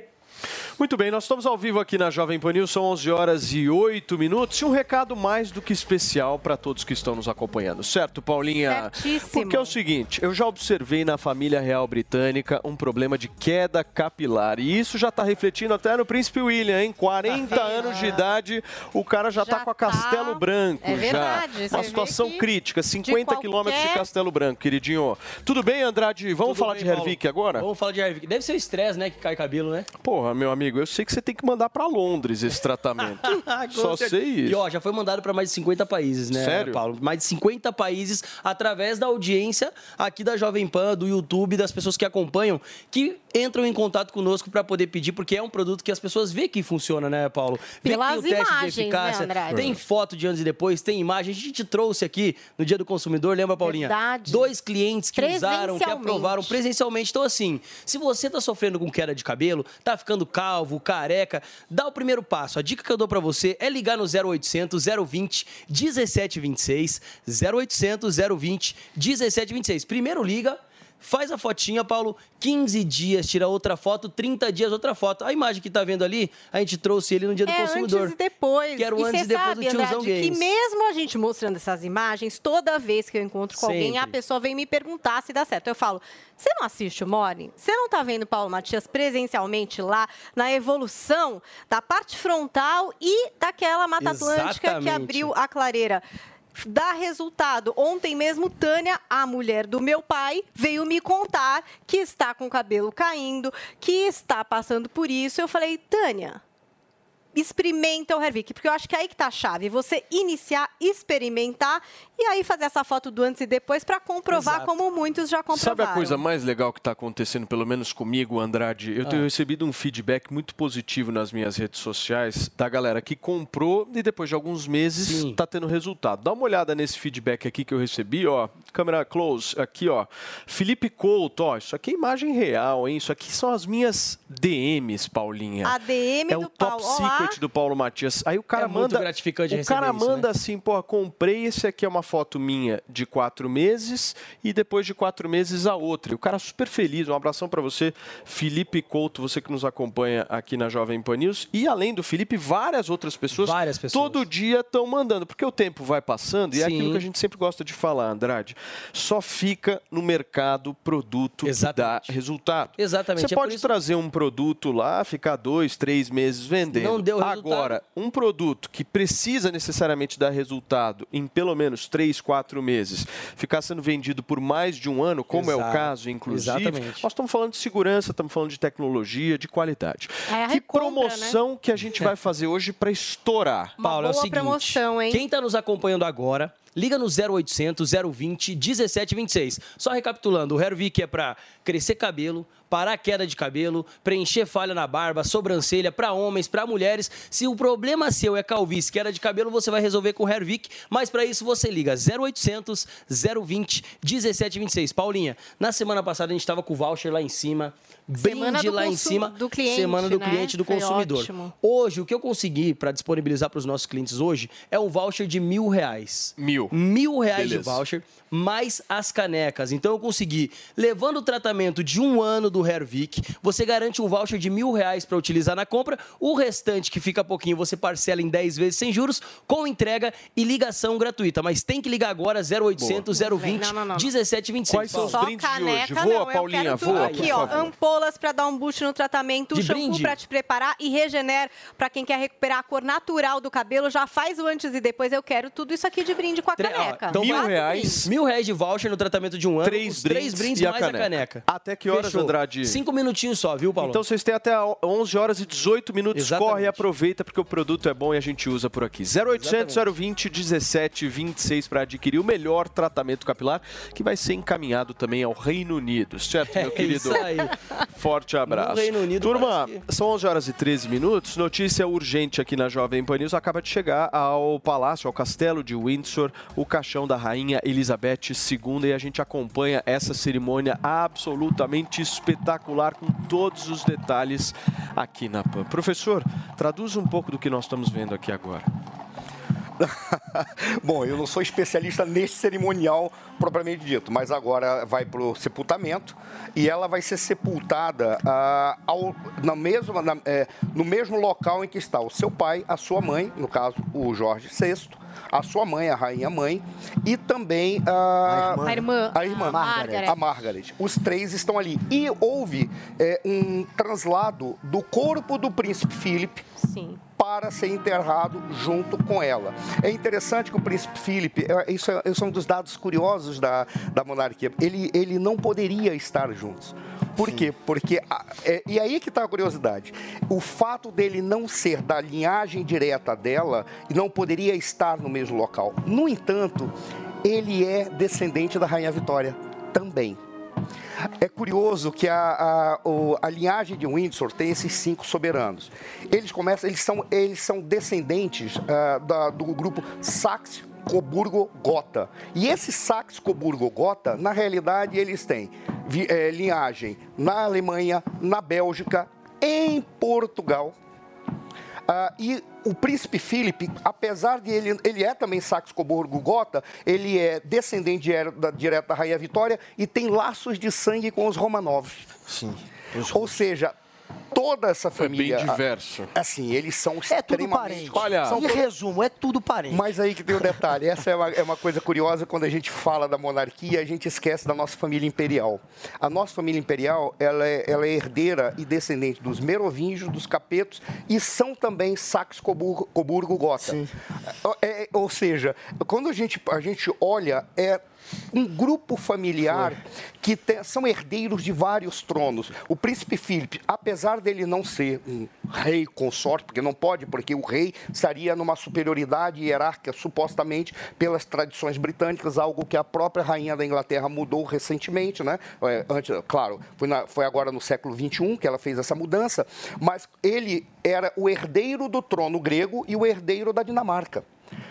Tanto que quando ele recebeu o título de duque, e ele tornou-se duque, casou, ficou como duque, mas a própria rainha da Inglaterra trouxe um problema, porque ela deu a ele o título de príncipe que supostamente ele não teria direito, porque o título de príncipe só poderia ser dado por aqueles que são da linhagem direta de sangue dela e não por uma parentesco com a Rainha Vitória, mas ela o fez pelo fato dele ter abdicado de qualquer sucessão no trono dinamarquês ou do trono grego, que apesar da Grécia não estar numa monarquia, mas ela fez. Ou seja, quando você olha todo esse emaranhado, você vê que, na realidade, a monarquia ela tem algo de muito curioso nas suas linhagens dinásticas. Elas propiciam a possibilidade de relações internacionais harmônicas, por causa dos laços familiares que existem entre todos eles. Paulinha, só antes de te passar, deixa eu passar para o nosso Paulinho Figueiredo, porque ele pediu a palavra, né, Paulinho, para falar um pouquinho mais a respeito da visita do Bolsonaro a Londres. O que você traz aí de contribuição? Não, eu acho que tem muita coisa que tem sido dita nos últimos dias, e nós estamos entrando aí numa etapa de batalha jurídica, né? Eu acho que a Zoe trouxe o principal ponto que tem dominado o noticiário nos últimos dias, que tem a ver com a inveja, né? Existe uma inveja do Lula em ver o Bolsonaro nessa posição. Essa inveja, ela não é só porque o Lula, ele acha que ele é uma espécie de líder eterno internacional do Brasil, porque quando ele vai para a França, ele é muito bem recebido pela esquerda francesa, pelos jornalistas, pelos globalistas, etc. Então, ele vê o Bolsonaro nesse momento e bate aquela inveja forte. Inveja também porque, apesar do Bolsonaro não ser tão bem recebido pela imprensa internacional e pelo establishment de alguns lugares, ele é muito bem recebido pelo povo, calorosamente recebido pelo povo brasileiro, onde quer que vá. E uma inveja também porque o Bolsonaro dominou o noticiário político nos últimos dias e vai continuar dominando, porque é natural, nós estamos aqui falando sobre o funeral da Rainha, depois do funeral da Rainha nós falaremos sobre a Assembleia Geral das Nações Unidas e o Lula. O Lula onde é que está? Ninguém sabe. Né? Para ele ficar no noticiário, ele vai ter que aparecer nos seus comícios fracassados, então não dá muito certo, ou vai ter que contar com uma das pesquisas fajutas dessas aí que mostram que ele tem 200% de chance de ser eleito. Então, o que sobrou para a imprensa, para os militantes antibolsonaristas?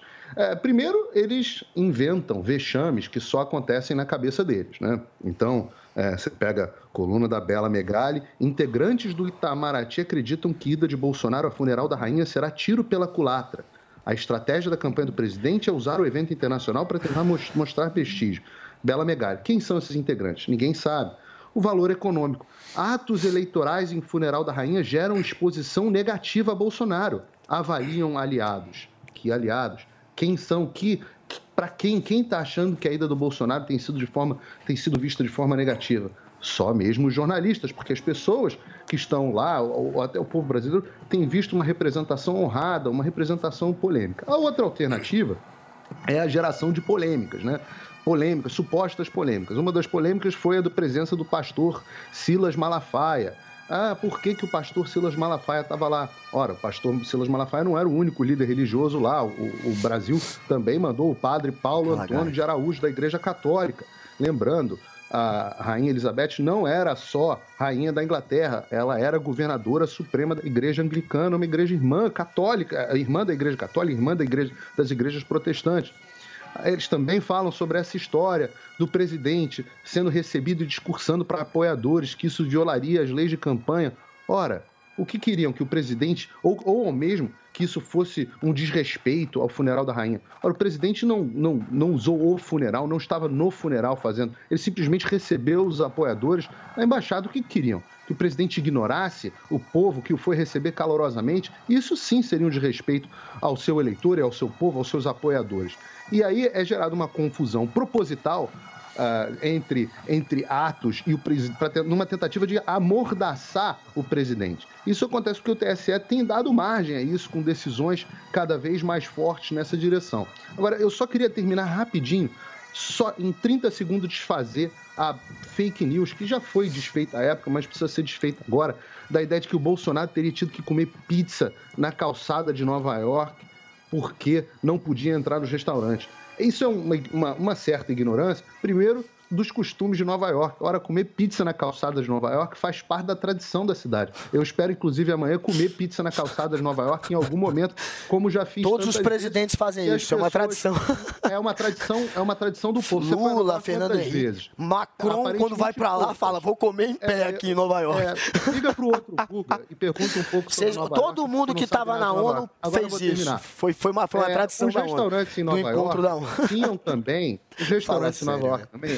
Pode relinchar à vontade. Os restaurantes em Nova York tinham também áreas reservadas para as pessoas que não eram vacinadas poderem comer. Então, se o presidente Bolsonaro quisesse ter comido em Nova York, eu estive lá na mesma semana que ele, se ele quisesse ter comido em Nova York, bastava ele ter sentado em vários restaurantes não vacinados, externas, onde ele realmente existiu esse apartheid de vacinado para não vacinado. Mas é um exemplo. Eu sei que é engraçado, mas eu sei que você não conhece muito de Nova York. Não é uma super fake news que eu joguei aqui. Aproveitar a oportunidade. É uma fake news, aí falar isso é pra rir. Porque o Guga falando de moral, veio falar de moral aqui, é tipo a Bruna Surfistinha querendo dar lição de bom costume, né? É mais ou menos a mesma coisa. Fake news pra falar isso. É isso, é que é fake news. Peraí, desculpa. Nós chegamos na Bruna Surfistinha, vocês estão loucos aqui, meu. Vocês estão ficando malucos. Nós estamos na cobertura aqui, ao vivo, na Jovem Pan News, do funeral da Rainha Elizabeth II. Paulinha, por favor, a sua voz... É muito gostosa. Fala um pouquinho. Curiosidades de alguns dos símbolos aí, que para quem está acompanhando por imagens, está podendo observar, né? Então, o Charles III pediu que a coroa de flores que está sob o caixão da rainha tivesse aí folhas de alecrim, carvalho inglês e murta. Essa murta cortada a partir da planta de murta que foi usada no buquê do casamento real da Elizabeth II. Flores colhidas no jardim das residências reais também adornam essa coroa de flores que está sobre esse caixão, que foi feito sob medida com carvalho inglês e forrado com chumbo. A exemplo do que também aconteceu aí para o caixão da princesa Diana e do príncipe Filipe. E tem um cartão colocado em cima da coroa de flores. Se vocês observarem aí nas imagens, quando aparecer, vejam ali que tem um cartão deixado no topo aí dessa coroa de flores. É um cartão de um recado escrito pelo Charles III. Ele disse assim nesse cartão: em amorosa e devotada memória, Charles R. ponto, né, fez sua assinatura e deixou esse cartão aí nessa coroa de flores sob o caixão da mãe. Ali também a gente vê o cetro, a coroa da rainha colocados sob o caixão, em todo esse transporte, né? E agora também chegando as autoridades aí para se posicionarem para esse último adeus à rainha Elizabeth II. Muito bem. Nós estamos acompanhando... fala. Isso em 1600, depois da morte da rainha Elizabeth e do rei Charles. Eles é que começaram, a partir do enterro desses dois, a colocar em caixão de chumbo. Pesa 200 quilos. Eu fico imaginando como é que esse carro está fazendo para suportar. Mas é curioso como as tradições elas são construídas. A murta veio com a rainha Vitória. Foi ela que trouxe essa tradição. Tanto que todas as mulheres, elas usam... murta, elas acompanham, fazem adornos com a murta. Isso é uma tradição que vem da... Mas eles vão construindo, adaptando. É isso que eu ia dizer, as novas gerações fazem homenagens às gerações anteriores, sim, às vezes até na escolha do nome, sim, né? Sim. Quando vão assumir como monarcas ou enfim. E também com esses gestos, que é a joia que alguém usou e aí usa novamente, faz referências, né? Bom, a gente vê muito a Kate Middleton faz várias referências, por exemplo, à Lady Di. E isso é percebido, né? De alguma forma. A gente falou também da própria Rainha Elizabeth II, que usava a moda muitas vezes para expressar a diplomacia e, enfim, para perpetuar ali gestos feitos anteriormente por outros membros da monarquia. Deixa eu me dar um minutinho. Nós estamos ao vivo aqui na Jovem Pan News nesta segunda-feira com cobertura especial do funeral da Rainha Elizabeth II e são 11h25.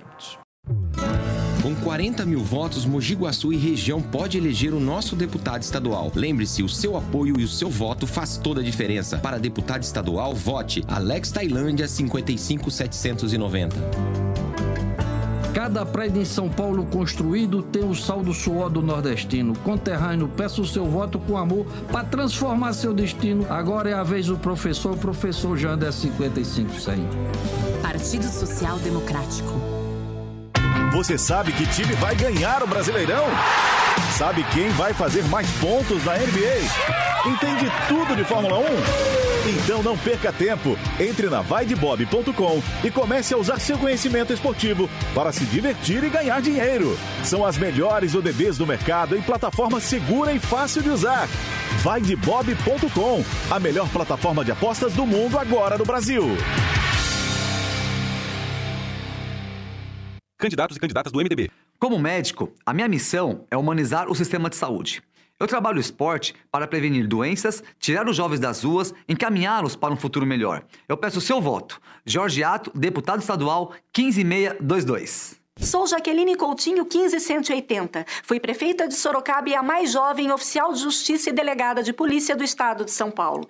Vou lutar pelo servidor público, educação, saúde e segurança pública. Jaqueline Coutinho, 15180. Desfrute de momentos saborosos no Barcelos, a melhor rede de frango na brasa do mundo. Sucesso em 20 países e agora em Moema. Experimente deliciosas espetadas de frango ou filé mignon com nossos premiados molhos importados e diversas opções de acompanhamentos, além de petiscos, saladas, massas, sanduíches e caldos cremosos. Faça seu evento em um ambiente amplo e moderno com telões e teto retrátil sem custos de locação. Barcelos Moema, Rua Canário 544. Siga @BarcelosMoema nas redes sociais. Quer ficar bem informado de um jeito rápido e prático? Entre no Telegram da Jovem Pan News. Digite @oficialjpnews na busca do Telegram e clique em entrar. Receba as principais notícias diretamente do canal oficial de notícias da Jovem Pan News no Telegram. Sou Edson Aparecido, candidato a senador. Cuidar das mães paulistanas e dos seus bebês é construir o futuro de São Paulo. A gente expandiu o programa e criou uma novidade: a vaga garantida na creche ainda durante a gravidez. Achei que ia demorar, né? Mas e aí eu consegui a vaga. Além da Janaína, o Mãe Paulistana já atendeu quase 50 mil mulheres. É por isso que eu quero ser o senador da saúde, para defender São Paulo e defender o SUS. Vote Edson Senador, 155. Coligação São Paulo para frente. Suplentes Augusto de Castro e Elza Oliveira.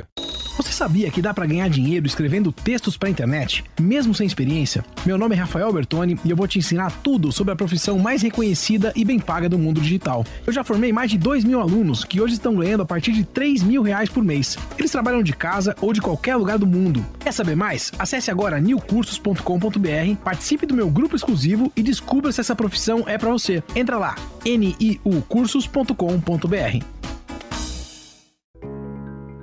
Sou Felipe Dávila, candidato a presidente, e quero falar com você que decide o voto a partir das pesquisas. Sabe qual é a pesquisa mais importante? É aquela que você faz com a sua consciência. Você tem orgulho do candidato em que vai votar? Ele trabalha pelo seu futuro e da sua família? Ele representa o melhor para você e para o Brasil? Pesquise aí e vem com a gente. Vai de 30. Agora é 30, vai, Felipe Presidente. Partido Novo.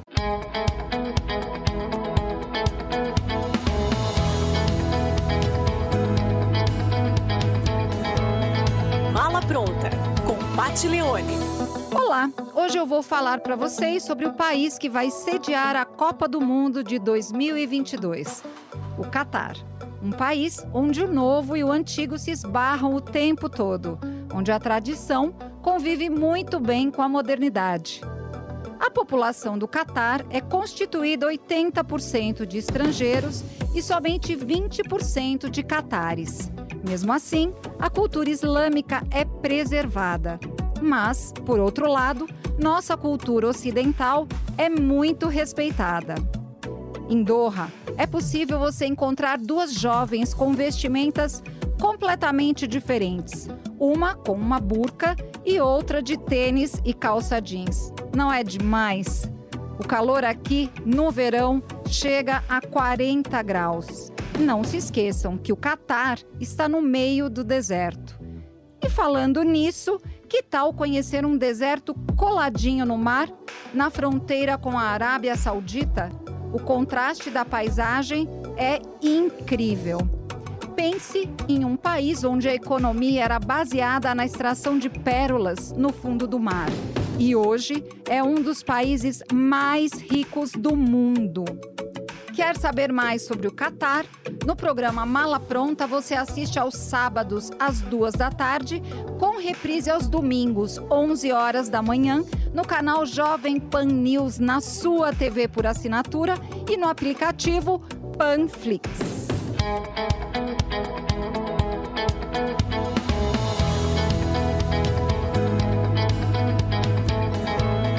Mala Pronta, com Paty Leone.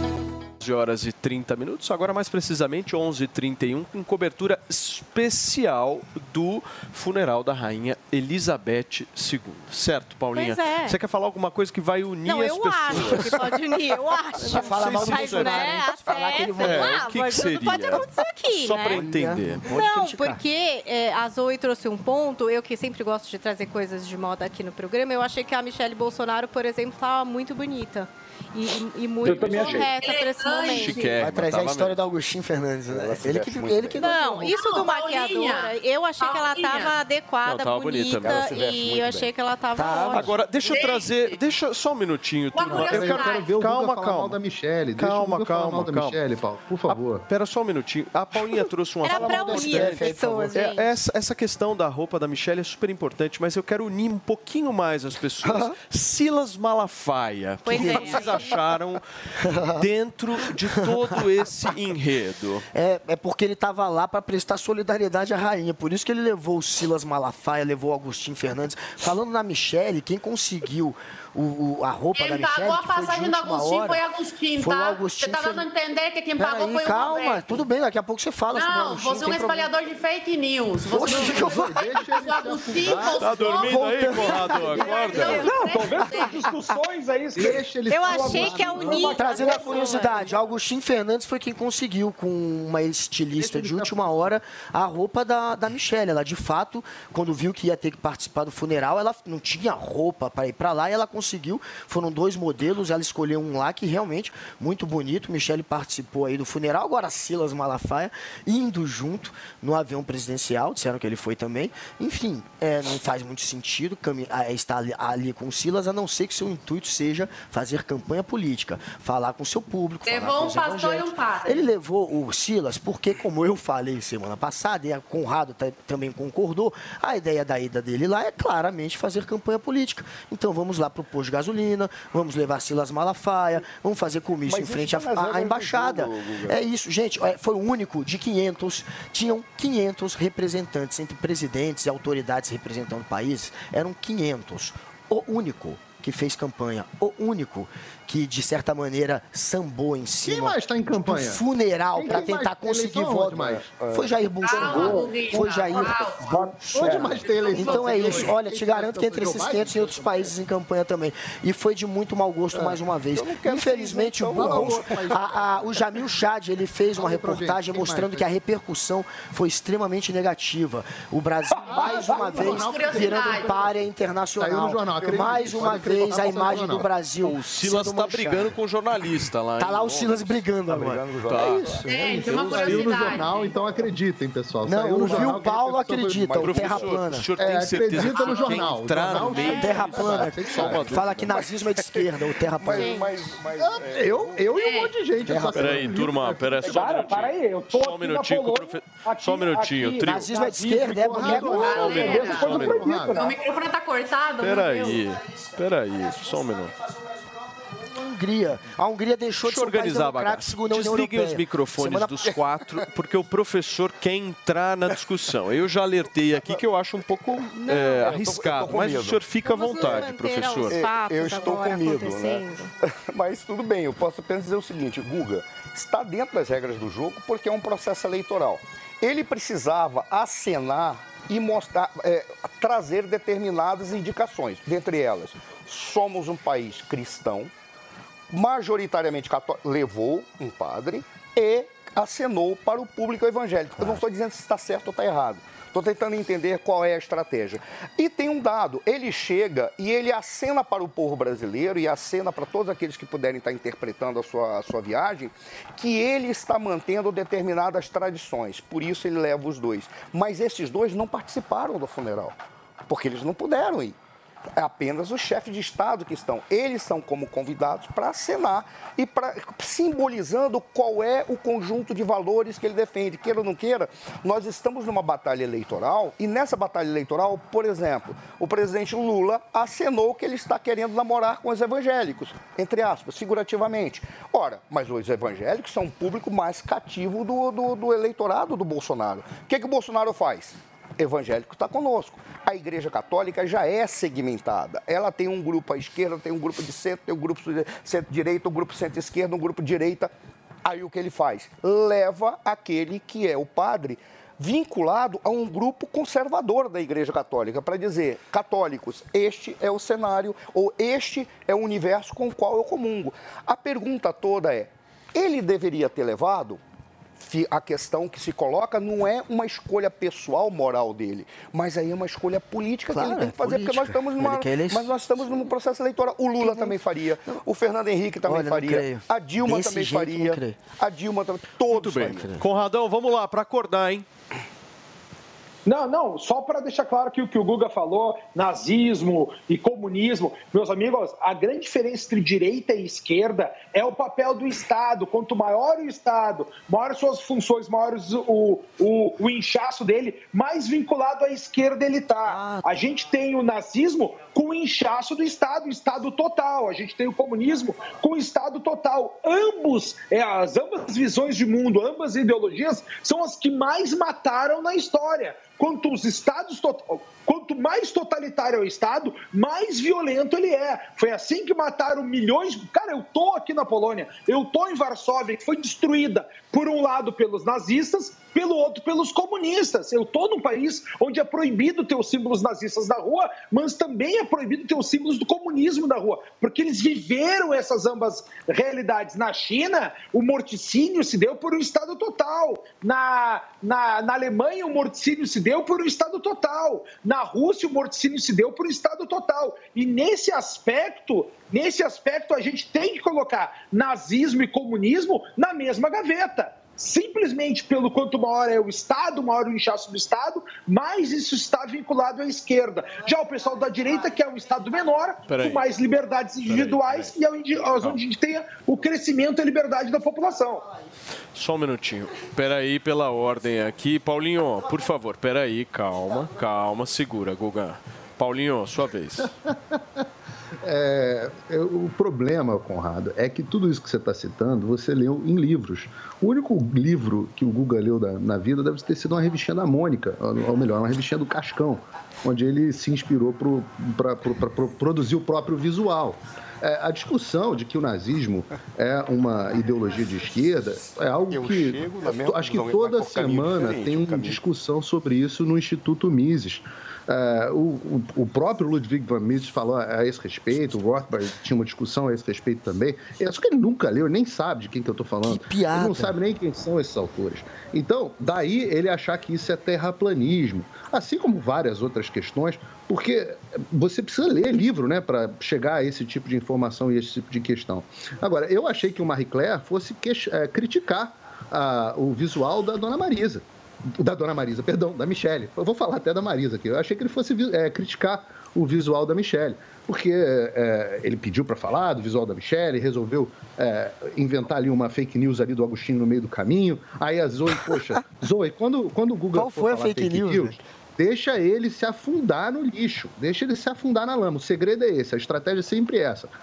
Deixa ele se afundar e aí depois você expõe a fake news justamente para deixar ele no ridículo que é tradicional ele passar aqui toda semana. Esse mesmo ridículo onde ele diz que não acredita que o Lula faria palanque no funeral da rainha.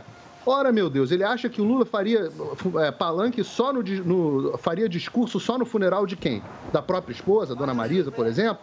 Será que o Lula tem realmente pudor para utilizar eventos fúnebres como eventos políticos? Quantas vezes nós não vimos o PT e o Lula subir em cadáveres? Aliás, isso é uma prática da esquerda para fazer apologia a alguma ideologia, a alguma prática eleitoral. Isso é uma coisa muito comum.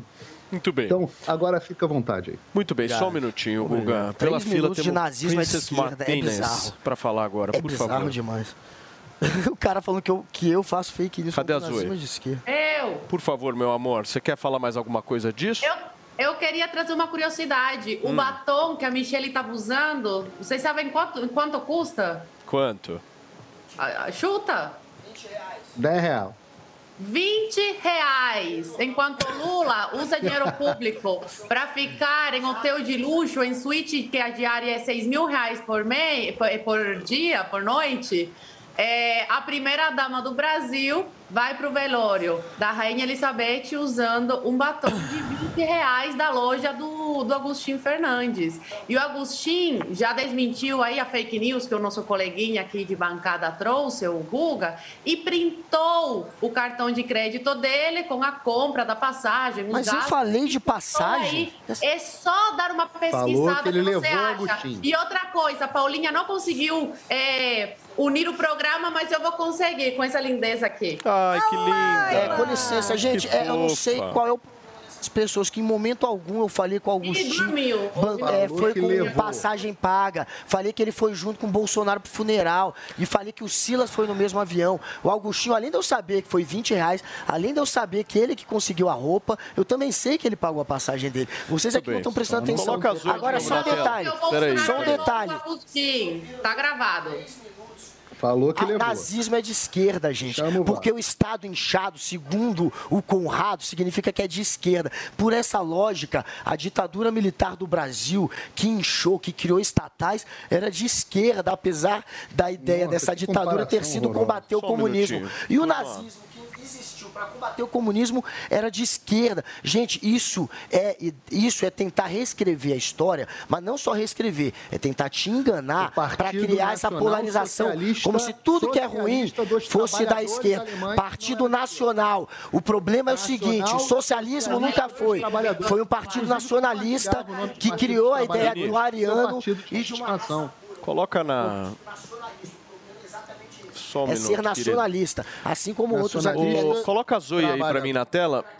Coloca a Zoe na tela para mim, por favor. Zoe, cadê a cachorrinha, querida? Coloca a cachorrinha para mim. Tadinha. É lógico, depois de uma discussão... Foca na cachorra, por favor. Depois da discussão... Levanta o braço um pouquinho, levantadinha. Olha, ela é o reflexo muito claro de algumas pessoas que estão nos assistindo agora. A última vez que eu lati, quando ele estava defendendo a legalização... Turma, deixa eu dar um recado importante para vocês. Nós estamos falando muito de Reino Unido aqui no programa. A língua inglesa é a mais falada no mundo inteiro, mas de acordo com uma pesquisa recente, apenas 5% dos brasileiros falam inglês, só 5%. Em um estudo feito pela Universidade de Stanford, foi identificado que crianças que estudam inglês têm mais facilidade de bloquear distrações, reter atenção e priorizar, analisar e organizar as informações. A New Cursos, em parceria com a Crianças Inteligentes, está lançando o curso Fazendinha de Inglês, Paulinha, para crianças de 3 a 7 anos. Minha filha se encaixa, acho que um dos seus filhos também, certo? É, sim. Um curso bem legal para crianças aí de 3 a 7 anos de idade. O curso possui 21 aulas e utiliza estímulos sensoriais, como, por exemplo, jogos, músicas e os professores, que são os bichinhos da fazenda. Tudo isso para você facilitar o aprendizado e ajudar, obviamente, a experiência escolar. E, ao final, é emitido um certificado de conclusão. Acesse agora mesmo o site newcursos.com.br e aproveita a promoção de lançamento de 50%. Estou falando de 50% de lançamento, não precisa nem de cupom, é só entrar no New Cursos. cursos.com.br, niucursos.com.br, e não perca essa novidade. Aprender inglês fica muito mais fácil para as crianças se for uma atividade divertida e interativa. É assim que as professoras Miss Fox e Cabratina vão conquistar os pequenos. No curso Fazendinha de Inglês, seu filho vai treinar vocabulários como cores, animais, objetos e muito mais. Além de estimular o raciocínio, eles já começam um preparo para a vida profissional lá na frente. Acesse newcursos.com.br, faça a inscrição e garanta o futuro dos seus filhos. Muito bem, são 10 horas e 44 minutos. Para vocês que nos acompanham aqui na Jovem Pan News, imagens ao vivo de Windsor, a chegada do corpo da Rainha Elizabeth II ao Castelo de Windsor, no Reino Unido. Uma cerimônia que a gente vem acompanhando aí, pelo menos hoje, desde o início da programação da Jovem Pan News, desde as 6 horas da manhã, no Jornal da Manhã, você acompanhou imagens de tudo que acontece lá no Reino Unido. Fora todos os mais, né, Paulinha, de 10 dias aí, de todo um processo, um protocolo e ritos que a gente também acompanhou por aqui. Um lugar incrível, né? Lindo. As imagens são espetaculares de todo esse processo. Professor, o senhor me pediu a palavra? Não, é só para fazer uma reflexão, acho que não cabe mais, porque nós estamos falando, seria a questão do nazismo e do comunismo. É possível? Cabe. Por favor. Aqui cabe tudo. Bom, eu parto de princípios distintos para analisar a relação nazismo e comunismo. Como eu não sou marxista, eu respeito os 3 princípios da lógica formal. Princípio da identidade, A é igual a A. Princípio da não contradição, A não pode ser igual a não A. E princípio do terceiro excluído, se A só pode ser igual a A e não pode ser igual a não A, ele não pode ser igual a B ou C. Por que eu estou dizendo isso? Porque o nazismo é uma coisa e o comunismo é outra. São princípios fundadores distintos. O comunismo tem um princípio de igualdade e ele objetiva, no final da história, chegar a que todos sejam iguais por um processo político e social de transformação. É isso que o comunismo na vertente marxista, prega: eu não sou marxista e não sou comunista. O nazismo tem um outro princípio fundador. Ele reduz a humanidade a apenas um grupo racial e os demais não são humanos, razão pela qual eles podem ser usados como objetos daqueles que são vistos como humanos. Agora, se eles não são iguais, isso não significa que eles não podem ser equivalentes. O que é equivalência? Coisas diferentes que produzem o mesmo efeito. Por que produzem o mesmo efeito? Porque ambos incorporam a violência no processo histórico e no processo político. O comunismo, da vertente marxista, ele coloca a violência na superação da luta de classe, tanto que ele se diz progressista, porque acredita que o final da história é um progresso pela sucessão dos modos de produção. Como a realidade se dá pela luta de classes, ele estimula na luta de classe que não exista mais classe social, e usando a violência como uma forma de extirpar essa diferença de classe. O nazismo, ele já coloca a violência à medida que aquilo que ele chama de humano é cercado por coisas não humanas que têm que ser extirpadas, razão pela qual eles colocam, tanto no processo social quanto na política, a violência como um instrumento. Essa é, da minha perspectiva, essa é a lógica pela qual você diz, não são iguais, mas podem ser equivalentes porque produzem o mesmo resultado, que é a incorporação da violência no processo social e no processo político. Mais um faz isso a partir de teorias racistas que faz com que você se distinga, a população, e o outro quer buscar a igualdade. Então, por mais que você diga que a violência, a revolução está em ambos, uma revolução violenta, mas o que eles produzem para a sociedade em termos de ideias, de valores, são completamente opostos. Mas no processo político... Mas olha só, mas é muito mais... Não, olha só. Mas no processo... Não, você falar que um comunista é igual um nazista, por exemplo, não dá. Equivalentes. Mas olha só, meus amigos, olha só. Sabe qual é a questão? E jamais são conclusões.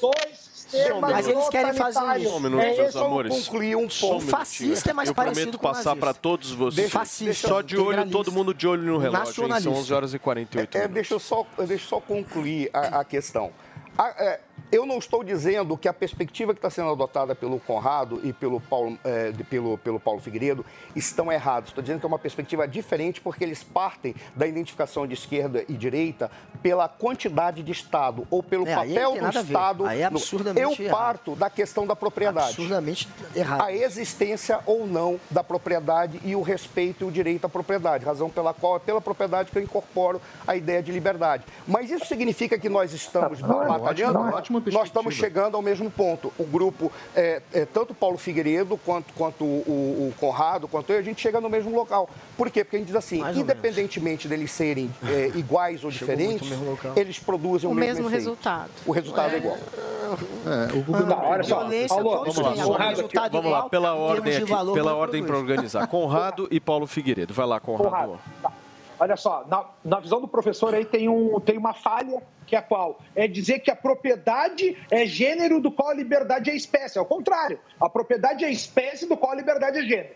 Tá? E os regimes totalitários, aí, na visão do professor, só para corroborar o que eu disse, os regimes totalitários se baseiam em fraude e violência. Quando a fraude é escancarada, quando a fraude cai aos olhos da população, a violência é sobrecarregada. É isso que a gente tem nos regimes, tanto no nazismo quanto no comunismo. Eu não estou discordando disso, Conrado. Eu não estou discordando disso, Conrado. Não, eu sei disso. Não, e tem um detalhe. Eu estou só corroborando. Sabe por que eu parto da propriedade? Porque o liberalismo clássico, ele parte de que todo ser humano já nasce com uma propriedade, que é a propriedade do seu próprio corpo. E ele incorpora a propriedade do mundo... Por intermédio do seu trabalho. Vida, liberdade, razão pela qual ele é livre. Tá, do John Locke. Sim. Tá, ok, sim. É só uma, tá, mas isso é uma perspectiva, não é a única. É só uma perspectiva. Mas nós chegamos ao mesmo resultado. Comunismo e nazismo produzem o mesmo resultado. É isso. Então tá, mas olha só, mas o grande ponto que a gente tem aqui são as liberdades cerceadas. É por isso que eu falo do totalitarismo. E nisso eles são comuns. As liberdades são cerceadas, liberdade pessoal é cerceada. Esse é o ponto. Pela incorporação da violência no processo político. Mas é o totalitarismo, Guga. Guga, tem diversos aspectos para analisar, tá? Liberdade individual e o totalitarismo, democracia e as ditaduras... Claro, não, você tem que pegar todos esses aspectos. Vamos lá, Paulinho, sua vez. Discutir. O professor precisa explicar de novo, porque o Guga não entendeu. Ele achou que o professor estava concordando com ele. Se acostuma, professor. Aqui é assim, a gente tem que explicar devagar. Você é que não entendeu. E às vezes, duas vezes. O que o professor te tirou de tempo. Não, mas o professor está achando que você concordou com ele. No momento em que o senhor traz a distinção... entre propriedade, consegue, na questão da propriedade privada e... Posso falar, não? Ô, Paulinho, é porque aqui está uma discussão para ver se o professor concorda com você ou com o Guga. Eu não acho que ele concordou comigo, eu só acho que ele explicou. Eu estou isentão maneira... aqui, eu concordei com os dois. Em momento eu achei que ele concordou comigo. Você é a terceira via, professor. Eu mostrei que ele discordou que é de esquerda. Fala, Paulinho. Ele discordou que é de esquerda. Além de tudo, é o xadrez com ponto. Geralmente ele caga no tabuleiro, derruba todas as peças e sai dizendo que ganhou. Então, a gente está acostumado já com isso. Funciona mais ou menos assim todo dia. Agora, professor, eu gosto porque nós nunca dissemos aqui que o nazismo e o comunismo são a mesma coisa. Se fossem a mesma coisa, não precisavam sequer de nomes diferentes, né? O que dissemos é que... Não, eu percebi que o senhor disse, eu só estou esclarecendo até para a audiência. O que... nós falamos é que os dois movimentos são movimentos de esquerda. E quando nós falamos de esquerda e direita, nós estamos falando de agrupamentos, não existe uma divisão clara, né? E todo mundo discute o que caracteriza a direita, o que caracteriza a esquerda. A direita normalmente está associada a um indivíduo mais forte, em um Estado menor, mas isso também não é verdade 100% das vezes. A questão da propriedade privada, que o senhor trouxe muito bem, que é importante lembrar, no regime nazista, todas as propriedades, tanto a propriedade do indivíduo quanto a propriedade privada, estavam subordinadas sim ao Estado, enquanto o regime nazista não estatizou todos os meios de produção. Só me dá um minutinho, nós estamos ao vivo aqui na Jovem Pan News, são 11 horas e 53 minutos para vocês que nos acompanham nesta segunda-feira. Fala, Paulinho, por favor. Enquanto o regime nazista não expropriou todos os meios de produção, não passou todos os meios de produção para o Estado, como o regime soviético fez num primeiro momento e o próprio regime chinês fez num primeiro momento e depois, durante regimes comunistas, reverteram esse movimento, o regime nazista tomou, sim, a propriedade do indivíduo, o seu direito à vida e, além disso, elegeu seus campeões nacionais e existiu uma relação muito próxima entre Estado e produtores. E, na prática, o governo nazista determinava, assim, o que deveria ser produzido, estabeleceu o controle de preços. E daí vem a crítica da escola austríaca ao regime nazista nesse aspecto que é tão bem catalogada. A diferença é que o marxismo, ele não segue só, há bastante tempo, em todos os seus formatos, ele não segue só a disputa entre proletariado e burguesia. Ele, nas suas diversas vertentes no mundo, a classificação tradicional é separar a sociedade entre oprimidos e opressores. E isso, por exemplo, no marxismo pós-moderno, acontece de uma forma bastante prolífica, dentro na separação entre sexo, religião, gênero, tudo que eles podem fomentar de divisão na sociedade entre oprimidos e opressores, essa que é a característica principal do marxismo, motivo pelo qual eu, e não só eu, o Conrado ou tantas outras pessoas, dizemos que o nazismo, se você for colocar ele dentro de um espectro político, está muito mais próximo da esquerda do que da direita, também na sua gênese, né? Obrigado. O próprio Hitler afirma isso e o partido não nasce com o nome de Partido Nacional Socialista dos Trabalhadores à toa. Gente, a questão nacionalista, é importante dizer, alguém que lê tanto Stalin, conhece a história do Partido Nacional Socialista. O Stalin era um tremendo nacionalista. A briga entre, inclusive, as disputas dentro do Partido Comunista e da União Soviética, você tinha a vertente extremamente nacionalista dentro da União Soviética, capitaneada pelo Stalin, em oposição, por exemplo, ao trotskismo. O soviético, o Trotsky queria abrir e tornar mais internacional. Ursão, para quem leu bastante, você está sabendo pouco, viu, Ursão? Para quem tira onda que lê muito, você sabe pouco. É Trotsky que você queria comparar. O Trotsky queria realmente abrir a União Soviética, o Stalin queria fechar, e naquele momento era melhor fechar, porque eles não tinham tanta força nem poder econômico para seguir anexando outros lugares. Agora, é interessante você falar que o nazismo é de esquerda, porque se você entrar no Museu do Holocausto em Israel, está escrito que o nazismo é um movimento de direita. Se você você for para a Alemanha, não existe essa discussão. Se você falar que o nazismo é de esquerda, você vai virar piada. E aqui no Brasil, adivinha quem que os neonazistas votam e fizeram campanha, ainda quando era deputado federal, quando ele falou com o CQC, com o meu programa. Adivinha quem votam os neonazistas do Brasil? Jair Bolsonaro e os fascistas também. O amigo de Israel, os integralistas também. O nazismo é tão de esquerda que os neonazistas votam no Bolsonaro e votam no Trump nos Estados Unidos. Peraí, Bolsão, você já deu seu show de ignorância. Deixa eu terminar. Você já deu seu show aqui de desinformação, falando que o nazismo é de esquerda. Eu repito, qualquer livro de história na Alemanha não discute isso.